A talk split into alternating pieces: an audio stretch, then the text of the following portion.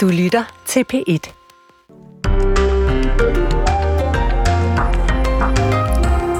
Godmorgen. Vi har fået en øh, ekstra februardag, den 29. at forlænge vinteren med. Klokken er 5 over 6, og her på P1 er det Bjarne Stensbæk og Søren Carlsen, som har mikrofonerne frem til klokken 9. Og vi skal blandt andet tale om det stigende antal flygtninge og migranter, som kommer til EU i øjeblikket. Ja, faktisk så nærmer antallet sig det niveau, vi så under migrationskrisen tilbage i 2015. Og hvad er forklaringen på det, og hvilke udfordringer giver det for EU? Det forsøger vi at blive lidt klogere på hen over morgenen. Første gang det er lige om lidt. Vi skal også tale om næsehornets horn, som er mere værd end diamanter, og derfor bliver flere og flere næsehorn slået ihjel i Sydafrika. Og så har vi historien om, at universiteterne herhjemme er et klart mål for spionage. Derfor har Aarhus Universitet indført et baggrundstjek og afviser op mod 10 procent ansøgere fra lande som Iran, Rusland og Kina. Vi taler med øh, en prodekan fra Aarhus, som er manden bag baggrundstjek tjekkene, og hvem det er, han sorterer fra, og det er klokken halv syv. Og så er der noget, som nordmændene kan prale af, som vi ikke rigtig kan prale af i Danmark. In fact, Norway is a popular location for filmmakers. The beautiful nature and architecture works as the perfect movie backdrop. Ja, her er det Visit Norway, som sådan i en uh, YouTube-video gennemgår nogle af de mange steder i Norge, som er blevet brugt som location i James Bond-film, Mission Impossible, Star Wars og andre storfilm. Og herhjemme, der mener filmbranchen, at det kunne vi godt lære noget af. Danmark er nemlig et af de få lande i Europa, som ikke giver rabat til udenlandske filmproduktioner. Så længe vi ikke gør det, ja, så er der jo ikke nogen Tom Cruise. Ja, vi begynder med historien om det voksne asyl, an, uh, tal. 1,14 millioner, altså 1.140.000 mennesker søgte sidste år asyl i EU-lande. Det er 18 procent flere end året før i 2022. Det viser en ny rapport for EU's agentur for asyl. Og ikke siden flygtninge- og migrationskrisen tilbage i 2015 og 2016 har der været så stor en tilstrømning af asylansøgere til EU, og dengang der var tallet op på 1,3 millioner. Ifølge EU's grænseagentur blev der i 2023 registreret det højeste antal ulovlige grænsekrydsninger siden 2016. Ditte Brasso Sørensen, senioranalytiker ved Tænketanken Europa, er med os. Godmorgen. Godmorgen. Hvorfor ser vi de her høje tal for flygtninge og migranter i øjeblikket? Jamen, altså for det første er det vigtigt at holde fast i, at, øh, at de, de tal, I nævner der, er, er meget høje, øh, og sammenlignet med flygtningekrisen, og man skal huske hele tiden, at øh, når man taler om øh, de asyltal, øh, som I også nævner, så skal man lægge de der omkring 4 millioner ukrainske flygtninge, øh, der er kommet til Europa fra Ukraine øh, siden Ruslands invasion. Øh, oveni. Så det vil sige, at det er et historisk højt øh, pres, øh, Europa befinder sig i de her år. Øh, og, og nogle af grundene til det, det er jo øh, den grund, som vi også ser folk komme øh, fra Ukraine til, øh, til EU for. Det er fordi, der er et meget højt konfliktniveau øh, i EU's nærområder fra Ukraine. Der er politisk ustabilitet i øh, Mellemøsten og øh, konflikter der, øh, der ikke er løst så har du et højt niveau af politisk ustabilitet i Sahel-regionen også. Og dertil kommer så, at der har været øh, høj inflation, både på energi og på fødevarer de senere år, som er noget, der rammer folk, der har meget få penge øh, hårdt, og derfor også kan være øh, med til at få folk til at flytte på sig. Og hvis vi ser for de, øh, på de asylansøgere, som ikke kommer fra, fra Ukraine, jo, som er en særlig situation, og som ikke er regnet med i de tal, som vi, som vi indledte med at nævne, hvor kommer de så fra? Jamen altså billedet i den rapport, der er kommet ud nu her, er sådan set øh, meget stabilt med det, vi har set før. Øh, så langt de fleste kommer fra, fra Syrien øh, og fra Afghanistan. Øh, så, så det er et billede, vi har set før. Så er der nogen, øh, der kommer fra Colombia og Venezuela, og så et højt antal fra Tyrkiet også. Øh, og når der kommer så mange, så vi er oppe på antal, der, der ligner det, vi så under flygtningekrisen i 2015 og 16, hvilke udfordringer skaber det så rundt omkring i, i EU? Jamen, det er sådan en tematik omkring flygtninge og, og migranter er jo sådan en tematik, der kan øh, vælte nationale regeringer og være meget øh, politisk polariserende. Det kender vi både øh, nationalt, men, men det er også sådan et spørgsmål, som virkelig har potentiale til at splitte EU's medlemsstater. Øhm, og det er det blandt andet, fordi at øh, det er en udfordring, som fordeler sig asymmetrisk øh, mellem EU-landene, hvor de lande, der grænser op til EU's ydre grænser, altså særligt mod Syd, Italien og Grækenland, og modtager rigtig mange asylansøgere, øh, de, de har et andet perspektiv på øh, for eksempel omfordeling, solidarisk byrdefordeling og øh, kan man sige, Dublin-samarbejdet. Det har de i hvert fald haft historisk, end man har i Syd og Vest. Øh, og så er der også det konkrete, øh, byrdefordeling, hvor man, øh, og nu ved jeg godt, at de her tal ikke dækker ukrainer, men hvis de ukrainerne befinder sig primært i, i Østeuropa, hvor man også er blevet nødt til løbende at kanalisere flere penge til de østeuropæiske stater, øh, for at de kan håndtere det her pres. Så det er sådan noget, hvor man skal omfordele midler, og man har den her konstante diskussion om, hvordan man i EU solidarisk øh, tager sig af den her opgave. Og EU blev jo i december enige om en ny migrationspagt. Kommer den til at gøre en forskel for, hvor mange mennesker, der søger hertil og, og får ophold? Jamen for det første var det en stor politisk sejr for EU at, at få forhandlet det her på plads øh, lige inden jul. For dem, man, på det tidspunkt øh, stod man jo også i et stort asylpres, så det var vigtigt at vise, tror jeg, at man kunne gøre noget, og man kunne blive enige om noget.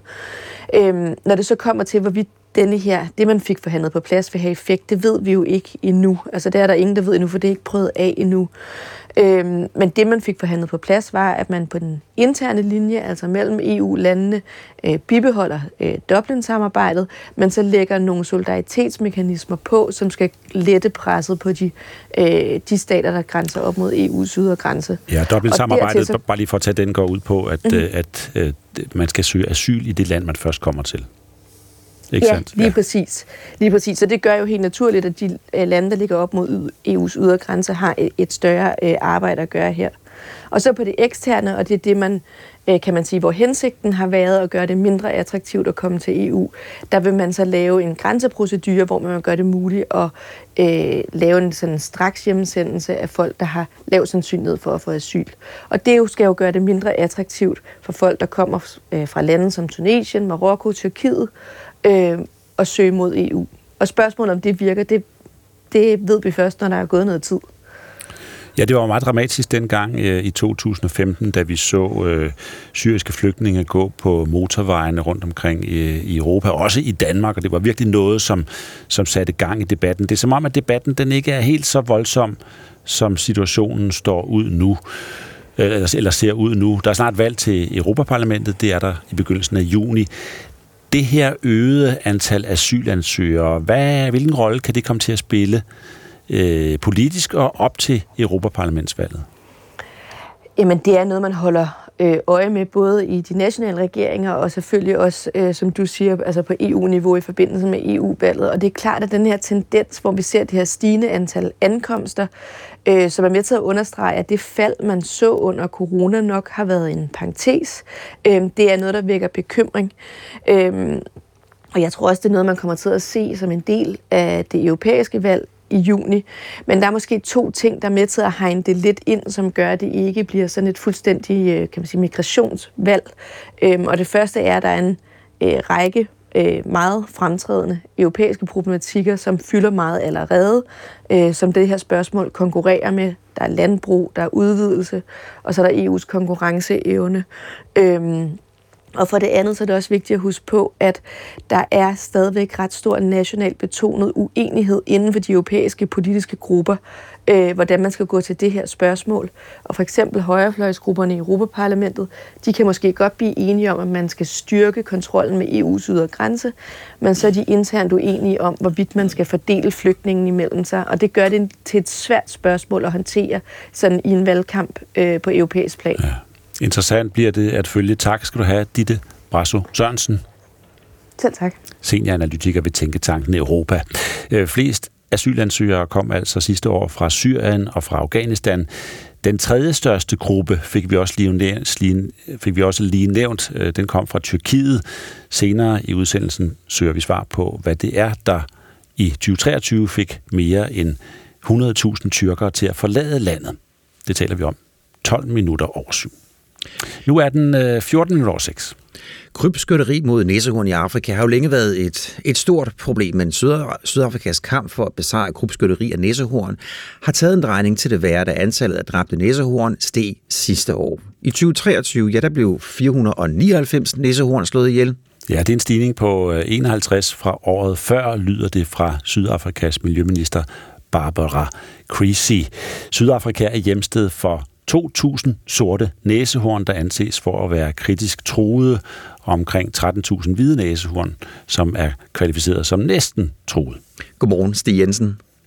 Godmorgen. Du er centerleder og lektor på Center for Afrikastudier Københavns Universitet. Stig, hvor, hvor bekymrende er den stigning, vi her ser? Øh, den er stærkt bekymrende, øh, og den skyldes sådan set to faktorer. Øh, på den ene side, så er der sket en hæftig stigning i krybskytteri generelt i Afrika øh, efter eller i forbindelse med coronakrisen, fordi at rigtig mange øh, mennesker mistede deres job, øh, og dermed blev krybskytteri en vej ud af det her. Og samtidig var det, at regeringerne i under coronakrisen også løsnede hele deres forvaltning, hele deres naturforvaltning. Den anden del, det er jo det her store marked, øh, som der er for næsehornshorn øh, i Østasien, især i Kina og Vietnam, som altså efterspørger øh, næsehornshorn øh, til at indgå i tradition, traditionel medicin. Og du har jo været lidt inde på det, men hvem er krybskytterne? Jamen altså, krybskytterne er... Øh, i, I starten var det jo, var det jo primært øh, lokale øh, folk, som på en eller anden måde prøvede at finde en vej, ud, øh, en vej til et bedre liv. Men det, der er sket øh, gennem de seneste år, det er, at det er mm, sådan store syndikater, øh, syndikater, som er involveret også i... Øh, i handel med våben og stoffer og andre ting her. Og det de gør, det er, at øh, fordi at den her den her business, kan man kan sige omkring øh, næserundshorn, er så lukrativ, det er, at de kommer for eksempel ind med, med helikopter og skyder også øh, næsehorn fra helikopter her. Så det er, så det, det, det, det er simpelthen organisationer, som er involveret i alt mulige andre kriminelle aktiviteter. Og hvorfor, hvorfor bliver især det sorte næsehorn ved med at være så kritisk troet i Sydafrika? Jamen, jamen det, altså, jeg vil sige, at en af grundene er simpelthen, at den her efterspørgsel øh, har vokset i, i, i Østasien. Og det, der skete for nogle år siden, det var faktisk, at der var en minister i Vietnam, som... Øh, øh, som efter sine er blevet helbredt for kræft på grund af, at han havde spist noget medicin, hvor der var øh, næsehornshorn i. Og derfor har der været sådan en, øh, en, en hæftig stigning, ikke kun i forhold til at behandle kræft med, med, med det her med næsehornshorn i, men også øh, profilaktisk, altså forebyggende der. Så derfor har der været den her enorme efterspørgsel på næsehornshorn her. Og, og, og Afrika er jo et af de steder, hvor der, hvor der rent faktisk er tilgængelige næsehorn her. Så derfor ser vi det her problem. Ja, at du siger, at de er simpelthen så værdifulde, og du siger, at det er så velorganiseret. Altså, de kommer i helikopter og kan skyde fra helikopteren. Altså, hvor, hvor organiseret er det her krybskytteri?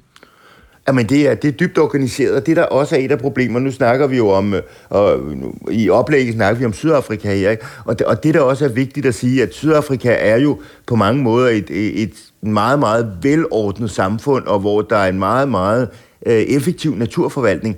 Men problemet er også, at de her øh, syndikater, de kommer også ind fra nabolandet Mozambique, hvor de har meget bedre muligheder for at, hvad det nu det hedder, at arbejde her. Øh, og, og så skal vi stadigvæk være opmærksom på, at selvom der ikke er et åbent marked for de her så, så rejtes priser, øh, kilopriser på, øh, på, hvad det nu det hedder, på næsehornshorn til at være højere end, end guld, diamanter og kokain. Ikke? Så, så det er altså virkelig en lukrativ business at være involveret i det her omkring øh, krybskytteri af, af næsehornshorn. Altså siger Eller du, at det, af næsehorn. At det, er, at det er mere værdifuldt end, end, end guld?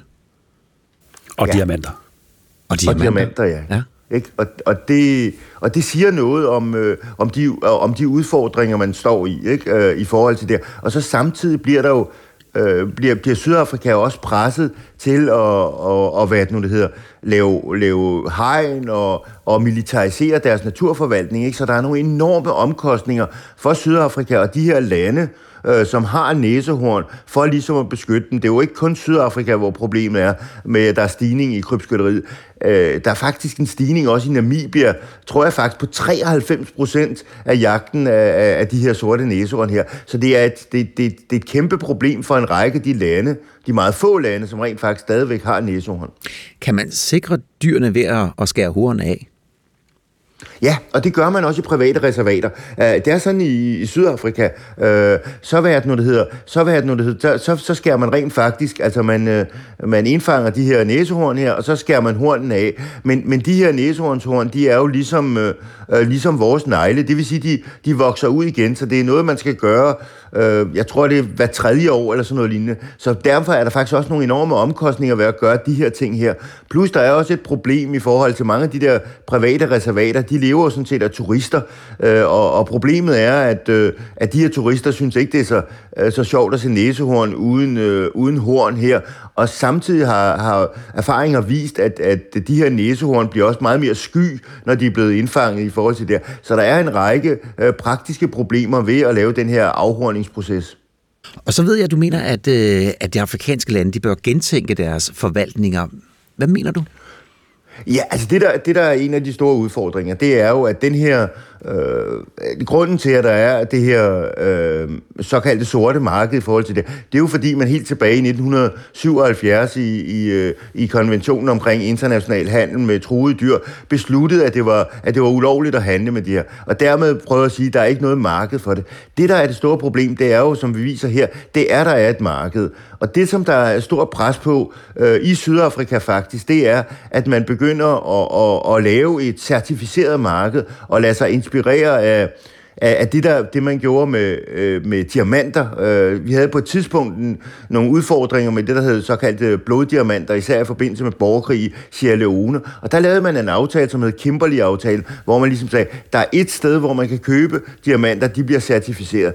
Det, man presser på i Sydafrika, øh, det er, at man siger, jamen lad os nu få lavet et marked her, fordi vi kan egentlig, øh, mange af de her folk på de, de private reservater, de kan levere næsehornshorn, plus der er opmagasineret tonsvis af næsehornshorn i de her lande, Sydafrika, Namibia, Zimbabwe og flere steder, og så vil man kunne altså sælge dem her, og på en eller anden måde få prisen til at falde, som gjorde, at nogle af de her syndikater ikke mere havde en eller anden lukrativ business her i forhold til det. Og samtidig ville det skabe arbejdspladser i Sydafrika i forhold til det der. Så der kunne være nogle økonomiske benefits ved at have næsehorn. I øjeblikket er der nogle enorme omkostninger med rent faktisk at, at forvalte de her områder med næsehorn. Altså åbne markedet. Sagde du, Stig Jensen, mange tak. Tak fordi jeg måtte være med. Ja, selv tak. Centerleder og lektor på Center for Afrikastudier Københavns Universitet. Og sådan blev klokken 6.22. Berlingske øh, Tidene handler i dag om, øh, hvad der findes øh, på slagmarken i Ukraine. Der ligger masser af ødelagt udstyr, granater, pansrede mandskabsvogne fra fra russiske styrker, som øh, man har undersøgt, eksperter har undersøgt, hvad er det egentlig for nogle komponenter, nogle dele, de her de, øh, de består af. Og øh, nu har eksperterne øh, fundet, gjort nye fund, som knytter to danske milliardvirksomheder og deres produkter til den russiske hærs krig mod Ukraine. Den ene komponent, man har fundet, den stammer fra den jyske Linak-koncern, som er skabt af en af landets rigeste velhavere, Bent Jensen. Den anden komponent, man har fundet, det er, som der står her, et øh, gasudstødningsrør, som øh, var på et pansret øh, køretøj, et russisk køretøj. Øh, det stammer fra øh, Dinex, som har milliardær og erhvervsmand Nils Thorborg i ejerkredsen. Og det er jo ikke så godt, fordi Rusland er jo udsat for, for sanktioner, og netop den her ekspertgruppe har skulle øh, finde ud af øh, effekten af det historiske arsenal af sanktioner, som den vestlige verden har indført i et forsøg på netop at sætte et kæp i hjulet på den russiske krigsmaskine. Den seneste rapport den øh, taler i tydeligt sprog. I løbet af de første øh, 10 måneder af sidste år, der samlede ukrainske myndigheder tæt på 3.000 komponenter op på slagmarken fra mistet russisk udstyr. Og af dem er hele 95 procent produceret af virksomheder i lande, som har indført sanktioner mod eksport af netop den slags varer til Rusland, herunder fra USA, Tyskland, Schweiz, Italien, Taiwan, og altså også fra Danmark. Og det har fået flere eksperter til i Berlingske Tidene at sige, at øh, sanktionerne simpelthen øh, har slået fejl. Mm. Jeg skal lige huske at sige, øh, det står der også her, at det, at danske produkter er dukket op på slagmarken i Ukraine, ikke i sig selv er dokumentation for, at virksomhederne har forbrudt sig mod sanktioner på eksport til Rusland. Og... De kan være havnet der af, af andre årsager. Mm, mm. Nå, tiden løber. Vi har... Øh, ja, vi kan vel lige nå at klemme politikken ind. Det er, øh, der, der er ballade i Folketingssalen. De, øh, de opfører sig simpelthen ikke godt nok, og det er ifølge Folketingets formand. Han har skrevet et brev til øh, folketingsmedlemmerne, og der, hvor den er gal, det er, der er det overdrevne faktor, og det er mimik, altså at folk de sidder og ryster på hovedet af hinanden. Og det her brev, det har øh, politikken fået fat i, og, og, og så derefter, så har de ringet til... Øh, til Folketingets formand Søren Gade og spurgt, hvad problemet egentlig er. Og han siger til dem, jamen altså, det kan være eksempler på, at de folk, de sidder og ryster på hovedet, når en siger noget fra talerstolen. Og det kan man jo godt være, man kan godt være uenig, men det er bare ikke god stil. Og så bliver han spurgt sig, hvem er det så, der er problemet her? Der vil han ikke øh, gå ind og nævne nogle navne. Politikken, de øh, nævner selv navne, blandt andet statsminister Mette Frederiksen, der på et tidspunkt smed brillerne. Mm. Mm. Ja. Det er jo sådan en historie, der dukker op sådan med jævne mellemrum, for vi er jo lidt inspireret af, hvad der foregår i, uh, i Storbritannien, hvor der er jo liv og, og glade dage, og det vil man jo sådan set godt have lidt mere af i Danmark. Lidt mere liv, men man skal også opføre sig ordentligt. Man skal også opføre sig ordentligt, ja. Nu er klokken 5 minutter i halv syv.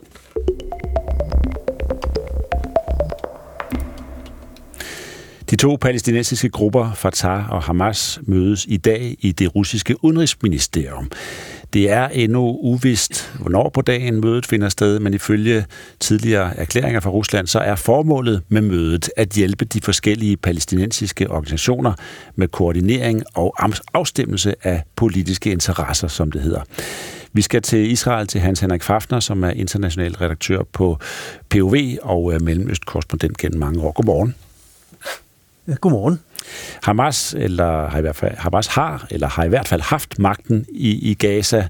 Fatah sidder øh, på Vestbreden, har gjort det i mange år. Hvilke interesser har de to øh, organisationer, de to palæstinensiske organisationer, i at mødes i Moskva?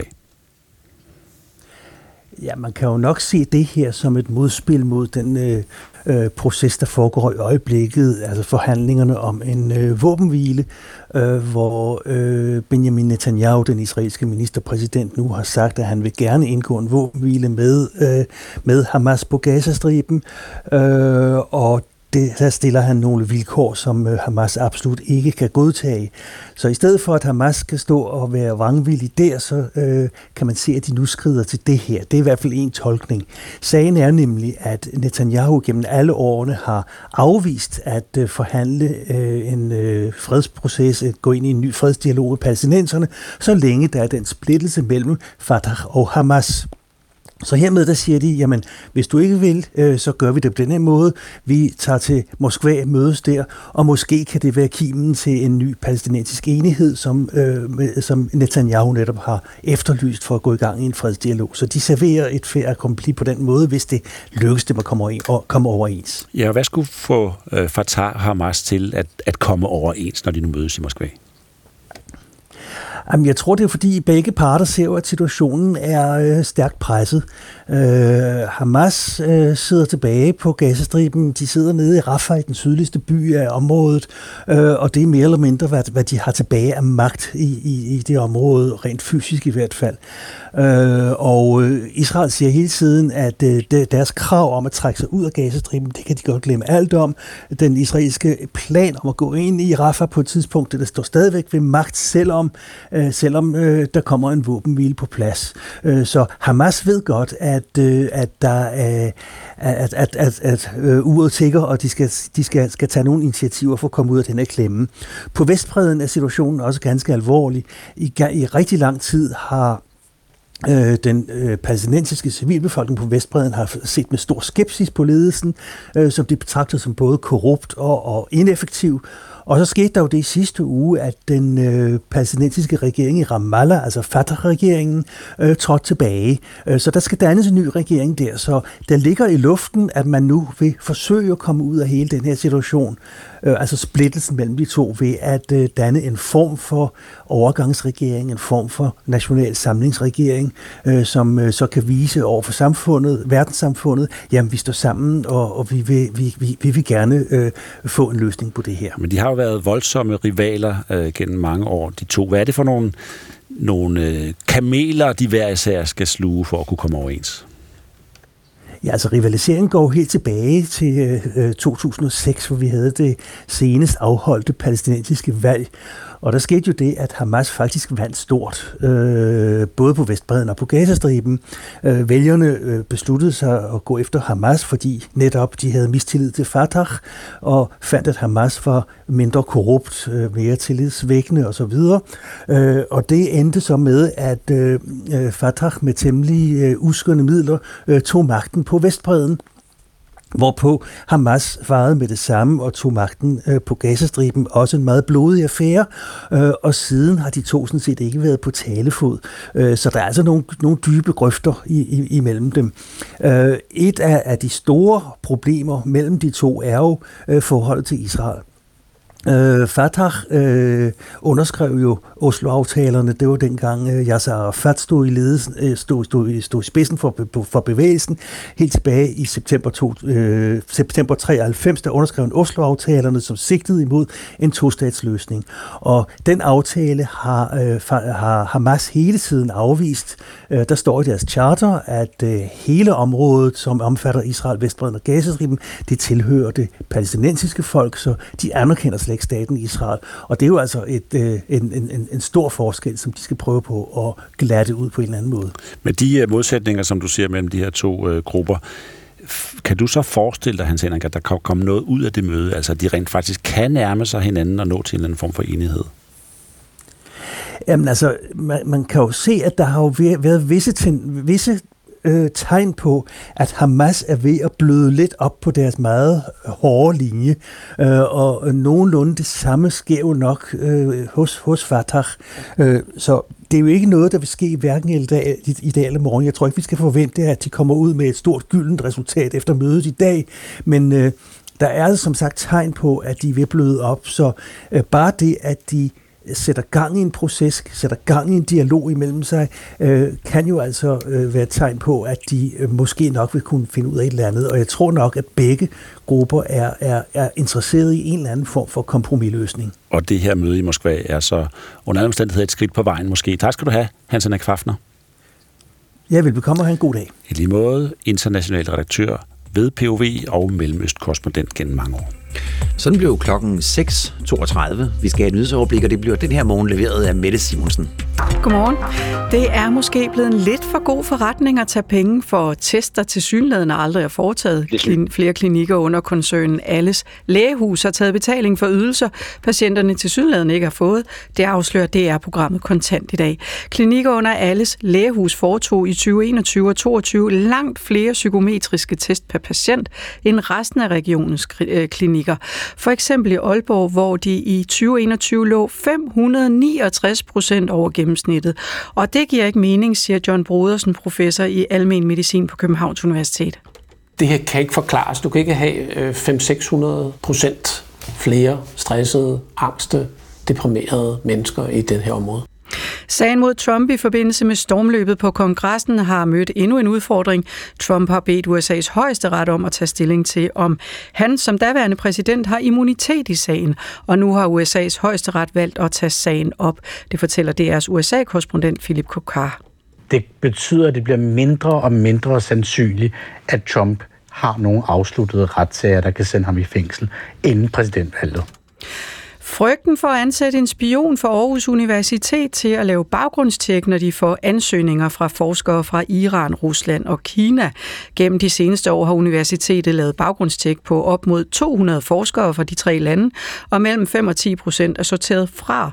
Aarhus Universitet er ikke alene om at sikre sig mod forskningsresultater ender i de forkerte hænder, det siger direktør Jesper Langergaard fra Danske Universiteter. Baggrundstjek, det øh, det foregår nu på, på alle universitetet, og, og det sker jo i et, i et øh, tæt samarbejde med øh, ministeriet og med, med PET. Der kommer lidt sol i dag i den sydøstlige del af landet, men i Jylland og på Fyn bliver der perioder med regn. Temperaturerne bliver mellem 5 og 9 grader. Der kommer lidt frisk vind til, øh, ved, fra syd og sydøst, men ved kysterne kan der være op til hård vind eller kuling. Og Søren Carlsen og Bjarne Stensbæk, jeg ved ikke, om I står klar med skæg og blå briller, men I skal i hvert fald på spionjagt nu. Ja, fordi det var ligesom du nævnte, at danske universiteter ifølge politiets efterretningstjeneste er et klart mål for spionage og vidensteori fra ikke ligesindede stater. Og derfor har Aarhus Universitet sidste år kørt et pilotprojekt, hvor man har lavet baggrundstjek på op mod 200 forskere fra Rusland, fra Kina og fra Iran. Og det blev bliver nu en, øh, en fast praksis. Ja, lignende ordninger bliver lige nu rullet ud på alle landets universiteter, og det glæder justitsminister Peter Hummelgaard. НАТО упрямо пытается лепить из республики Nå, ja, det, det er et sjovt sprog, han taler. вторую Украину. Hummelgaard. Вопреки, опять же, настрою большинства молдавского Det tager vi lige населения. væk, det klip her. Men i hvert fald, det, han, vi, sk- det klip, vi skulle have spillet, der siger Peter Hummelgaard, han, at, at jeg synes, det er yderst fornuftigt. Det er på alle måder rettidig omhu. Vi lever i en verden, hvor truslerne er mangeartede og bredspektrede. Og ikke mindst er der en trussel rettet mod danske forskningsmiljøer, siger altså justitsminister Peter Hummelgaard. Nu, godmorgen og velkommen til dig, Brian Winter. Godmorgen. Du er prodekan på Technical Science og forperson for øh, AU's ja, implementering af retningslinjer for interna- international forsknings- og samarbejde, Så fik jeg vist det hele med. og jeg har som sagt lavet et baggrundstjek på op mod 200 ansøgere fra Rusland, Kina og Iran det senere år. Og de her baggrundstjek førte jo til, at 5-10 procent af ansøgerne blev afvist. Hvad er det konkrete årsager til, at de afviser forskere fra de her tre lande? Først og fremmest vil jeg lige sige, at vi skal ikke ud og fange spioner. Det er efterretningstjenernes øh, opgave at gøre den slags. Vores opgave er at sikre vores medarbejdere og vores værdier. Og i det her tilfælde, den der intersection, det hedder, at vi skal sikre, at vores medarbejdere ikke kan blive lagt under pres fra fremmede landes øh, efterretningstjenester for at udlevere følsomme informationer. Mm. Så når vi kigger på de her tre lande, så er det fordi, det er de tre lande, der står med højrygt i PET's materiale, at det er dem, der har den mest aktive forskning, øh, spionindsats mod Danmark.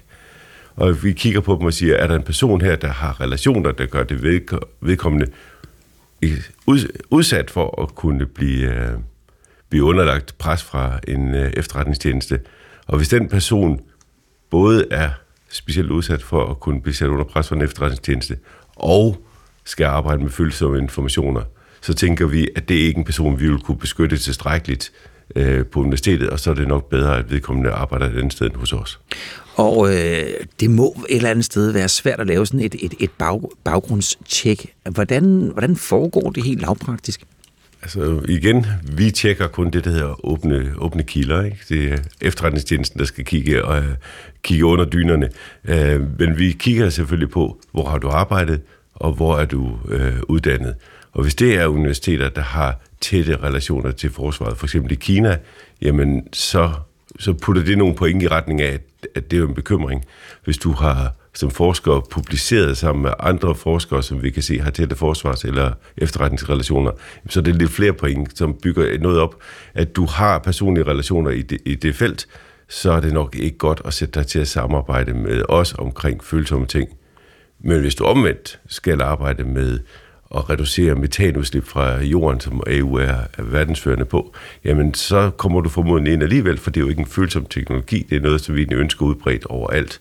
Så det er kombinationen af en person med bekymrende kontakter og øh, adgang til bekymrende information. Det, det er den kombination, der udløser, at vi siger, at det er dog ikke lige dig. Mm, hvor sikker kan vi være på, at I, uh, I, får, I får lukket døren for, for, det, for det rigtige? Jeg kan aldrig nogensinde være sikker. Jeg kan også sige, at altså, en dansk medborger med et dansk pas kan jo også blive sat under pres. Øh, så det, jo, det kan jo ikke stå alene, det her. Vi kan ikke, vi kan ikke nøjes med at stå folk ved fordøren. Vi skal også, eller vi opbygger naturligvis også mekanismer, så medarbejdere, der bliver kontaktet, eller får en, en bekymrende henvendelse, har et øh, system, de kan træde ind i og sige, jeg har fået den her henvendelse, hvad gør vi, hvordan beskytter universitetet mig bedst muligt? Hvordan har du det egentlig med at skulle foretage de her øh, baggrundstjek? For jeg tænker, at øh, noget af at, at det centrale i forskningen, det er vel, at man har frihed. Forskere selv kan vælge, hvem de vil øh, samarbejde med, og alle som øh, og man kan samarbejde på tværs af alle mulige forskellige lande og, og kulturer. Jamen, det har jeg da sådan set fint nok, for det indgår bare i en helhedsvurdering. Det skal lige siges, det er ikke sådan et stopklods. Det er ikke sådan, at det der, det er den person, vi gerne vil ansætte, så nu tjek, laver vi lige baggrundstjek. Det her tjek, det ligger allerede ved udvælgelsen til, hvem, hvem synes vi skal ind til en samtale. Og hver gang vi ansætter en person, så er der jo sådan et sted mellem 10 og 100, som har søgt stillingen, som vi ikke ansætter. Så på den måde har, har jeg ikke nogen bekymringer for forskningsfrihed i den her sammenhæng. Øh, de her mennesker, de indgår i vores vurdering, men deres baggrund indgår som en ekstra parameter i, i vurderingen, fordi netop dem. Og jeg tillader mig at tro, at jeg faktisk også beskytter dem mod at kunne blive sat i en ubehagelig situation. Mm. Lød det for dig, Brian Winter? Mange tak, for du var, du var med her til morgen. Velbekomme. Prodekan på Technical Science på Aarhus Universitet. Og uh, politiets efterretningstjeneste, de skriver til DR, at uh, det er universiteterne selv, der afgør, i hvilken grad de vil iværksætte de her sikkerhedsforanstaltninger, fordi der er i forskningsregi respekt for universiteternes uafhængighed. Og øh, videre skriver de, at PETs rolle i den her sammenhæng, det er at oplyse om trusselsbilledet, yde rådgivning om, om konkrete sager til universiteternes ledelser og rådgive om sikkerhedsorganisering. Men beslutningen og implementeringen, det er universitetens egen, skriver PET altså til, til os. Nu klokken øh, 20 minutter i syv, og mens øh, krigen i Ukraine er gået ind i sit tredje år, så har russiske separatister i udbryderrepublikken Transnistrien, som grænser op til Ukraine, bedt Rusland om beskyttelse. Transnistrien er en del af Moldova, men har siden Sovjetunionens kollaps tilbage i 1991 reelt været kontrolleret af pro-russiske styrker. Rusland yder økonomisk støtte til området og har omtrent 1500 soldater permanent udstationeret der. Men nu beder Transnistrien, altså Rusland, om yderligere hjælp til at beskytte sig mod, hvad den kalder stigende økonomisk pres fra Moldova. Charlotte Flynn Petersen, godmorgen. Godmorgen. Direktør for Udenrigspolitisk Selskab. Hvad er det, de pro-russiske myndighed, myndigheder i Transnistrien gerne vil have fra Rusland? Jamen, de vil simpelthen bare gerne have flere penge, fordi øh, de er øh, meget presset rent øh, økonomisk lige nu, fordi dels er deres, øh, en, de, en stor del af deres som ledende figurer, de er underlagt øh, sanktioner, og så er der sket det, at øh, de penge, som de tidligere fik fra for eksempel øh, smugling og kriminel aktivitet og også fra et øget samhandel med EU, er, er ligesom stoppet på grund af krigen i Ukraine. Så det er sådan en konkret, at de er simpelthen meget økonomisk, og formentlig er overførslen fra Moskva, altså de sådan, øh, store pengeoverførsler, der tidligere har været til Transnistrien for at holde det kørende, jamen det er måske løbet lidt, øh, der, der er blevet lidt færre penge her. Så det er en slags sidste. økonomisk hjælp, de søger, ikke decideret militærbeskyttelse. Det er ikke der, vi er. Øh, nej, fordi det kan man simpelthen ikke. Altså det kan Rusland nok formentlig ikke lige nu, fordi at transnisterne er jo omgivet af Ukraine, hvor, og hvor, hvor Ukraine tidligere var øh, rimelig venlig stemt over for, for Rusland, så er de det jo ikke i dag. Så man kan ikke bare sende øh, skal man sige, landsoldater hen over ukrainsk jord til at beskytte Ukraine, og man kan heller ikke bare lige flyve soldater ind til øh, Transnistrien, fordi så flyver man over ukrainsk luftrum. Ja. Så der er øh, simpelthen konkret øh, svært at beskytte Transnistrien militært, men det de, det, det de formentlig oplever nu, det er en altså en, en, altså en økonomisk øh, øh, usikkerhed, som de ikke før har været øh, udsat for. Ja, man kan jo sige, at øh, Moldova, som øh, Transnistrien er udbryder republik fra, ligger klemt inde mellem Rumænien mod øh, sydvest, og så Ukraine mod øh, nordøst, hvis man kan se det for sig på et europakort. Ikke? Øh, Rusland de øh, afviser ikke at hjælpe Transnistriens, trans, Transnistrien og dets folk, men ifølge Maria Zakharova, som er talskvinde for det russiske udenrigsministerium, så handler Transnistriens anmodning også om, at NATO forsøger at indlemme Moldova i kredsen af NATO-medlemmer for at omringe Rusland. НАТО упрямо пытается лепить из республики ну вот буквально вторую Украину. NATO forsøger stadig at forme Moldova til et andet Ukraine imod stemningen hos flertallet af den moldaviske befolkning, og til synlædende uden at tænke på konsekvenserne af og for Moldova og for regionen som helhed, lyder det altså her fra den russiske talskvinde. Øh, Rusland er åbne over for Transnistriens anmodning, Charlotte Finn Petersen, men hvad er det, de gerne vil have skal ske i området? Jamen altså, øh, russerne vil jo e- egentlig gerne, der, der er to ting i det her. Dels er der et, øh, et, en, et valg i Moldova, der kommer lige om lidt, øh, så det er jo sådan også en måde at lave sådan hybrid, kan man sige, øge spændingsniveauet i Moldova i forhold til, at tage, øh, hvilke beslutninger, der bliver taget i, i det her. Så der, der foregår en hybrid krig, og der er Transnistrien sådan et, et oplagt øh, Øh, redskab for det, og man har hele tiden, man søger jo hele tiden, og altså måden Rusland agerer på, det er jo hele tiden at have de her konflikter, man kan skrue op og ned for, og man kan bruge i forskellige sammenhæng. Og det her, det er en af de her konflikter, man kan bruge, en uløst konflikt, hvor øh, som man kan bruge til at, ligesom at øge presset på Moldova. Så man ønsker at skræmme den moldoviske befolkning i forhold til det her kommende valg, og sige, at I skal ikke ud i et tilsvarende scenarie, en tilsvarende krig som ukrainerne. Så det er i hvert fald den ene del af det. Øh, og samtidig er der måske også en lille smule desperation i øh, Moskva, fordi hvordan skal man egentlig beskytte, altså hvordan skal man egentlig sørge for at holde gang i den her konflikt i transistor, fordi man ikke har direkte fysisk adgang, og formentlig også øh, har lidt svært ved at holde den økonomisk oppe i, øh, på samme måde, som man gjorde tidligere, på grund af, at man nu er engageret i så mange øh, konflikter ude i verden øh, og en krig i Ukraine.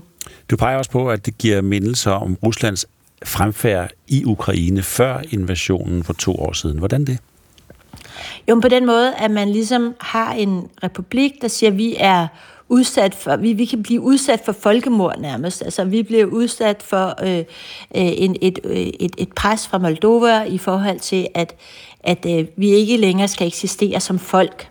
Øh, og, øh, og påkalde sig dermed øh, øh, skal man sige, Ruslands øh, intervention, øh, og det var også anledning til at intervenere i, øh, i, i Donetsk og Lugansk, eller det var i hvert fald den, den officielle begrundelse for, hvorfor man intervenerede der, i, eller gik ind i krigen i, øh, for et år, to år siden. Så, øh, så det, er, det minder meget om det, den samme retorik, men det er jo også en måde, man kan sige, at de, øh, myndighederne i Transnistrien, eller regimet i Transnistrien, kan ligesom øh, øge deres stakes og øge deres anseelse i, i Moskva, fordi vi er parat til at gå så langt, som at, i virkeligheden at blive en del af Rusland, hvis I vil have os, øh, og på den måde også øh, måske få de der økonomiske overførsler, som man åbenbart rigtig meget har brug for. Tak, Charlotte Finn Petersen. Selv tak direktør for Udenrigspolitisk Selskab. Senere i dag holder Ruslands præsident Putin sin årlige tale om nationens tilstand til de to kamre i parlamentet, så der bliver også noget at følge med i. Ja, det er klokken 10. Nu er klokken 14 minutter i syv. En af de helt tunge skyer, der har hængt over Donald Trumps hoved op til øh, præsidentvalget i USA, ja, det er jo hans mange retssager. Den tidligere præsident er blandt andet tiltalt for at forsøge at omstøde valget i 2020, opfordre sine vælgere til at storme kongressen, og han er også tiltalt for at opbevare hemmeligstemplede dokumenter på den private adresse. Men man kan ikke retsforfølge en præsident, mener Donald Trump. Han har juridisk immunitet, og om det er rigtigt, ja, det skal USA's højesteret nu afgøre. Godmorgen, Philip Kokar. Godmorgen. USA's korrespondent her i, i DR. Hvordan er det, vi skal forstå den her melding fra højesteret? Jamen, de siger, at det her det er ikke noget, en, øh, en øh, federal appeldomstol i Washington kan beslutte sig for. De skal faktisk have det sidste ord om, hvorvidt øh, en præsident har immunitet, sådan som øh, øh, Trump hævder. Det er ellers ikke noget, som mange øh, juridiske eksperter og analytikere deler det her synspunkt. De siger, jamen så kan en præsident jo faktisk slå sine politiske modstandere ihjel her i USA, eller stjæle fra statskassen, og det har ikke rigtig nogen konsekvenser, med mindre øh, vedkommende bliver dømt med en rigsretssag, men det er jo til syvende og sidst en politisk beslutning i kongressen. Ja, så, så hvad dækker det helt præcist over, når, når de, de, de siger juridisk immunitet, fordi han var præsident? Jamen, det er Trump og hans advokaters argument, at det er kun kongressen, altså der igennem en rigsretssag, som først starter i repræsentanternes hus, og så ender i senatet, der kan dømme en præsident. Og derudover så er, er en præsident hævet over loven. Det er altså ikke sådan, som øh, man normalt har tolket øh, retsstillingen for præsidenter i USA indtil nu. Det, det er også derfor, det er lidt overraskende, at højesteret tager den her sag op. Det var ikke noget, man havde forventet. Øh, det var en klokkeklar afgørelse i de øh, lavere instanser, som har behandlet den her sag. Så der er heller ikke mange, der for alvor tror på, at Trump vinder øh, den her sag, og, og højesteret giver øh, alle fremtidige præsidenter en form for immunitet. Men nu kører den så, i, eller kommer til at køre i, i højesteret. Hvilken betydning får det for, for valgkampen og for Trump? Jamen først så har det den helt konkrete betydning, at nogle af de retssager, som vi gik og ventede på her i USA, det, det er retssagen her i Washington, hvor jeg befinder mig, som handler om stormen på kongressen tilbage i 2021, som faktisk var annonceret til at, at begynde her i marts. Det var der ikke mange, der troede på ville ske, men den kan godt øh, blive skubbet rigtig, rigtig mange måneder. Og det samme gælder retssagen nede i Florida i Miami, som handler om, at øh, Trump angiveligt skulle have taget hemmeligstemlede dokumenter med sig hjem, da han forlod det hvide hus, hvilket jo også er ulovligt, hvis det er sket. Og de to retssager, øh, den skulle så være startet i maj. Lad os hypotetisk set forestille os, at øh, højesteret først kommer med en kendelse i juni måned. Det er der, de normalt kommer med de fleste kendelser. Jamen, så er det ikke usandsynligt, at de her retssager først skal gå i gang efter sommeren. Og så kommer vi altså utroligt tæt på præsidentvalget. Og selv hvis Trump skulle blive dømt med nogle af de her retssager, så vil han anke dem. Så derfor bliver det mindre og mindre sandsynligt, at øh, Trump er en dømt mand, når amerikanerne skal sætte kryds. Øh, det ser ud til, at hans juridiske strategi med at trække de her retssager i langdrag faktisk virker. Mm, altså, at han kan vinde tid. Så er der også højesteret og sammensætningen af højesteret, fordi de er jo, nogle af dem er udpeget af Trump selv. Hvordan kommer det til at farve læsningen af rettens afgørelse? Det har vagt øh, et lille rammeskrig, øh, ikke bare blandt venstreorienterede demokrater, men også sådan set i den juridiske verden, at højesteret har taget den her sag op. Der er anklager om, at det her det skulle være en form for politiseret højesteret, der, der ligesom blander sig i valget. Øh, det, der skal siges, det er, at det ikke er normalt, at højesteret tager en sag op, når alle dommer på et lavere niveau faktisk var enige. Da den her sag blev afgjort ved den føderale appeldomstol her i Washington, så var det tre enige dommer, der siger, no way, en præsident har altså ikke immunitet det, det er simpelthen for langt ude. Derfor var der ikke særlig mange, der troede på, at højesteret ville tage den her sag op. Men, men der er ikke noget hokus pokus i det her. Højesteret har kvæg ordet højeste, altså det endelige ord, og de kan tage de sager op, som de har lyst til. Mm, ikke noget hokus pokus her. Tak for det, Philip Kukar. Det var så lidt. USA-korrespondent her i DR. Sådan blev klokken 6.51.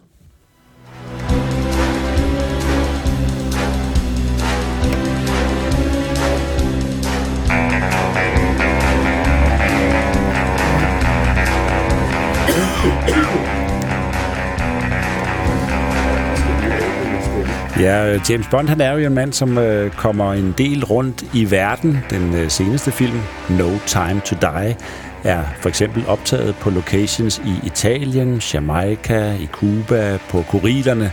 Og så er en af filmens spektakulære biljagter optaget på Atlanterhavsvejen, som løber smukt hen over en masse små øer ved den norske Atlanterhavskyst. Mm, og så er du spørger, hvorfor kommer han ikke til Tønder? Ja, det er fordi, at øh, Norge kan. Det er noget, som... Øh, som vi i Danmark ikke kan. Norge formår nemlig at tiltrække store internationale filmproduktioner, som bruger landet som kulisse. Udover den her seneste James Bond, så har to Mission Impossible-film og storfilmen Tenet også scener, som er optaget på norske locations.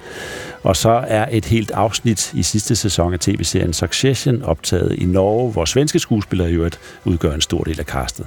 Og spørger man den danske filmindustri, ja, så er forklaringen på det her Norges produktionsrabatter.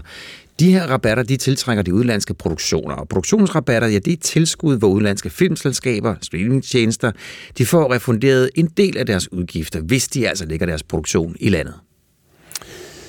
Ja, og en rabat, som øh, Sverige, Finland, Island og Tyskland også yder til filmindustrien, og som vi ifølge den danske filmindustri bør kopiere ved at afsætte hele 150 millioner kroner om året. Det skriver øh, politikken, det er det gjort igennem nogle artikler her. Ole Bendiksen, godmorgen. Godmorgen. Du er direktør i Filmgear, du lever af at udleje studier og udstyr til filmproduktioner i Danmark, og du synes, det er en god idé, at Danmark skal have sådan en produktionsrabatordning. Men allerførst, øh, hvordan kan din øh, virksomhed mærke, at de store udenlandske filmproduktioner bliver væk fra Danmark? Det kan jeg jo, hvad kan man sige, ikke mærke, fordi de ikke er her. du tjener ingen penge? Jo, nej, det er jo ironien i det. Ja. Dansk film er jo vant til at rejse til udlandet for at, at skaffe den sidste finansiering. Og det lever jeg sådan set fint med. Øh, jeg lever fint af den danske filmbranche og den støtte, man får lokalt. Men er det et problem for dig? Ja, det er jo et problem for mig, når dansk film tager til udlandet for at producere en del af deres produktioner i Tyskland eller Sverige. Og det vil sige, at vi har ikke den der modvægt, som vil sige, at vi indimellem også fik de her internationale produktioner. Og så er der så den, hvad kan man sige, øh, helt almindelig kompetenceopbygning, når man har besøg af en, øh, relativt velfinansieret amerikansk eller øh, fransk eller tysk øh, produktion, som så, øh, hvad kan man sige, øh, altså, når de kommer ind, så, så, så lærer vi også noget. Og det er noget af det, vi knopper af på øh, almindelige danske filmproduktioner. Vi har haft besøg af The Danish Girl, som hvad kan man sige, lagde den danske filmbranche ned i 14 dage, 3 uger, og, og producerede øh, intenst og beskæftiget cirka alle freelancer i, mm. i tre uger. Og der lærte man øh, ting og sager, som vi ikke var vant til. Og selvfølgelig for en udlejer, der er det selvfølgelig også penge i det. Det er da klart. Ja, sådan en udlejer som dig, som udlejer udstyr. Øh, du kalder det så en markedsfejl simpelthen, at Danmark ikke har sådan nogle produktionsrabatter. Hvorfor det? Ja, så fejlen ligger vel i, at, at hvis man sådan helt op i helikopteren sagde, at der ikke var den her ordning nogen sted i verden, så, så vil vi jo så vil vi ikke have den her snak. Så vil vi øh, øh, være mand for sig selv, og Danmark vil klare sig på de vilkår, vi nogle gange havde.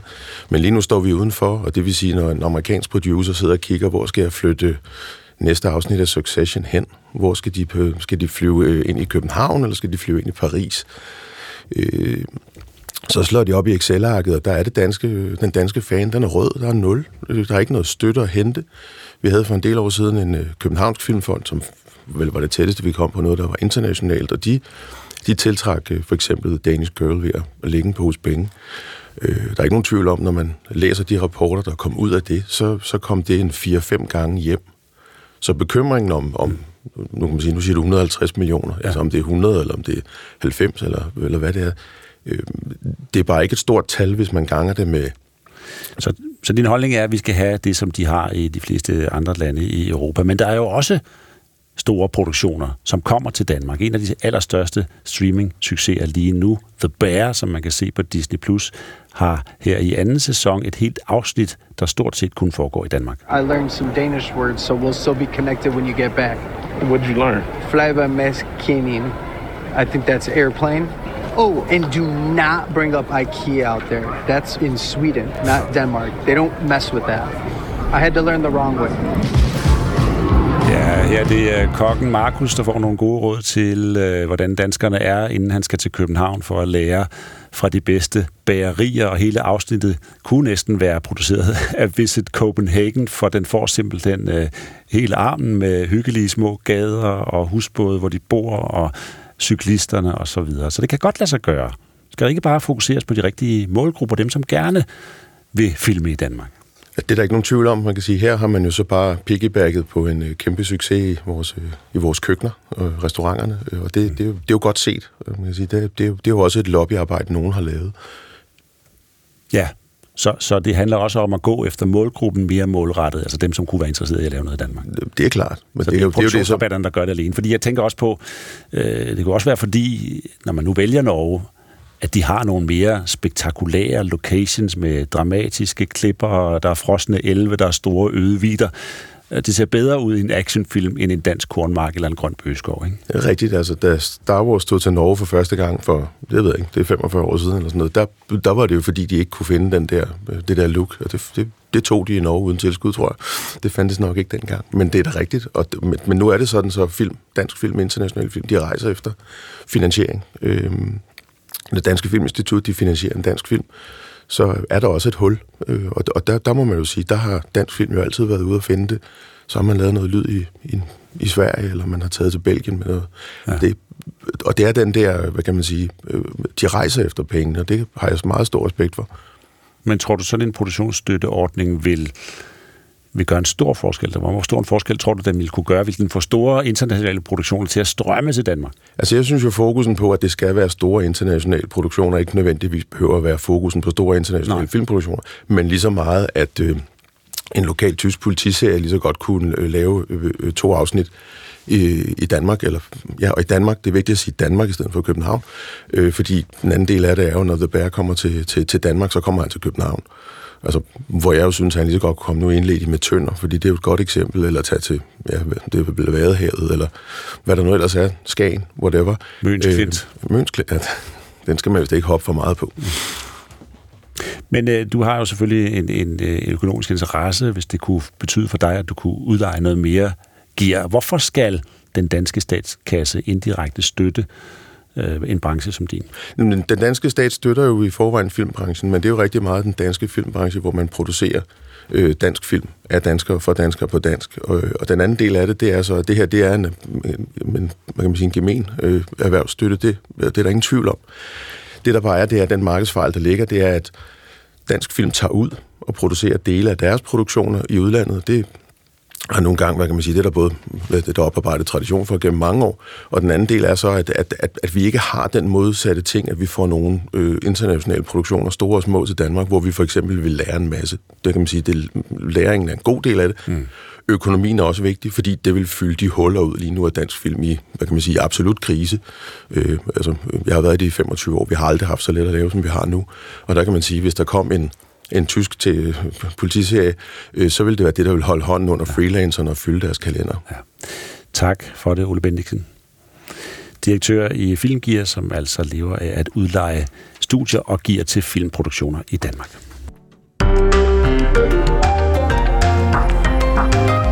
Ja, velkommen tilbage til Pet Morgen. Vi har stadig to timer. Udenrigsminister Lars Løkke Rasmussen advarer Israel mod et angreb på Rafah i den sydlige del af Gaza, og han gentager, at Hamas er terror, men han siger også, at Israel er nødt til at skifte kurs. Han siger overret, at øh, den her konflikt den må over i en ny modus, og med det mener han, at øh, det betyder, at konstruktive kræfter de må på banen. Våbenhvile, to-statsløsning. Ja, det er et interview, udenrigsministeren har givet til vores mellemøstkorrespondent Puk Damsgaard.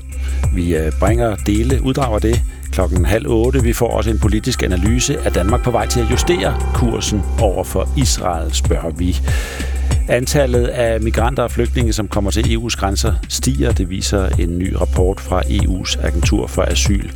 Det er særligt fra Tyrkiet, der kommer flere, der er sket en stigning. Alene sidste år kom over 100.000 asylansøgere fra Tyrkiet til EU.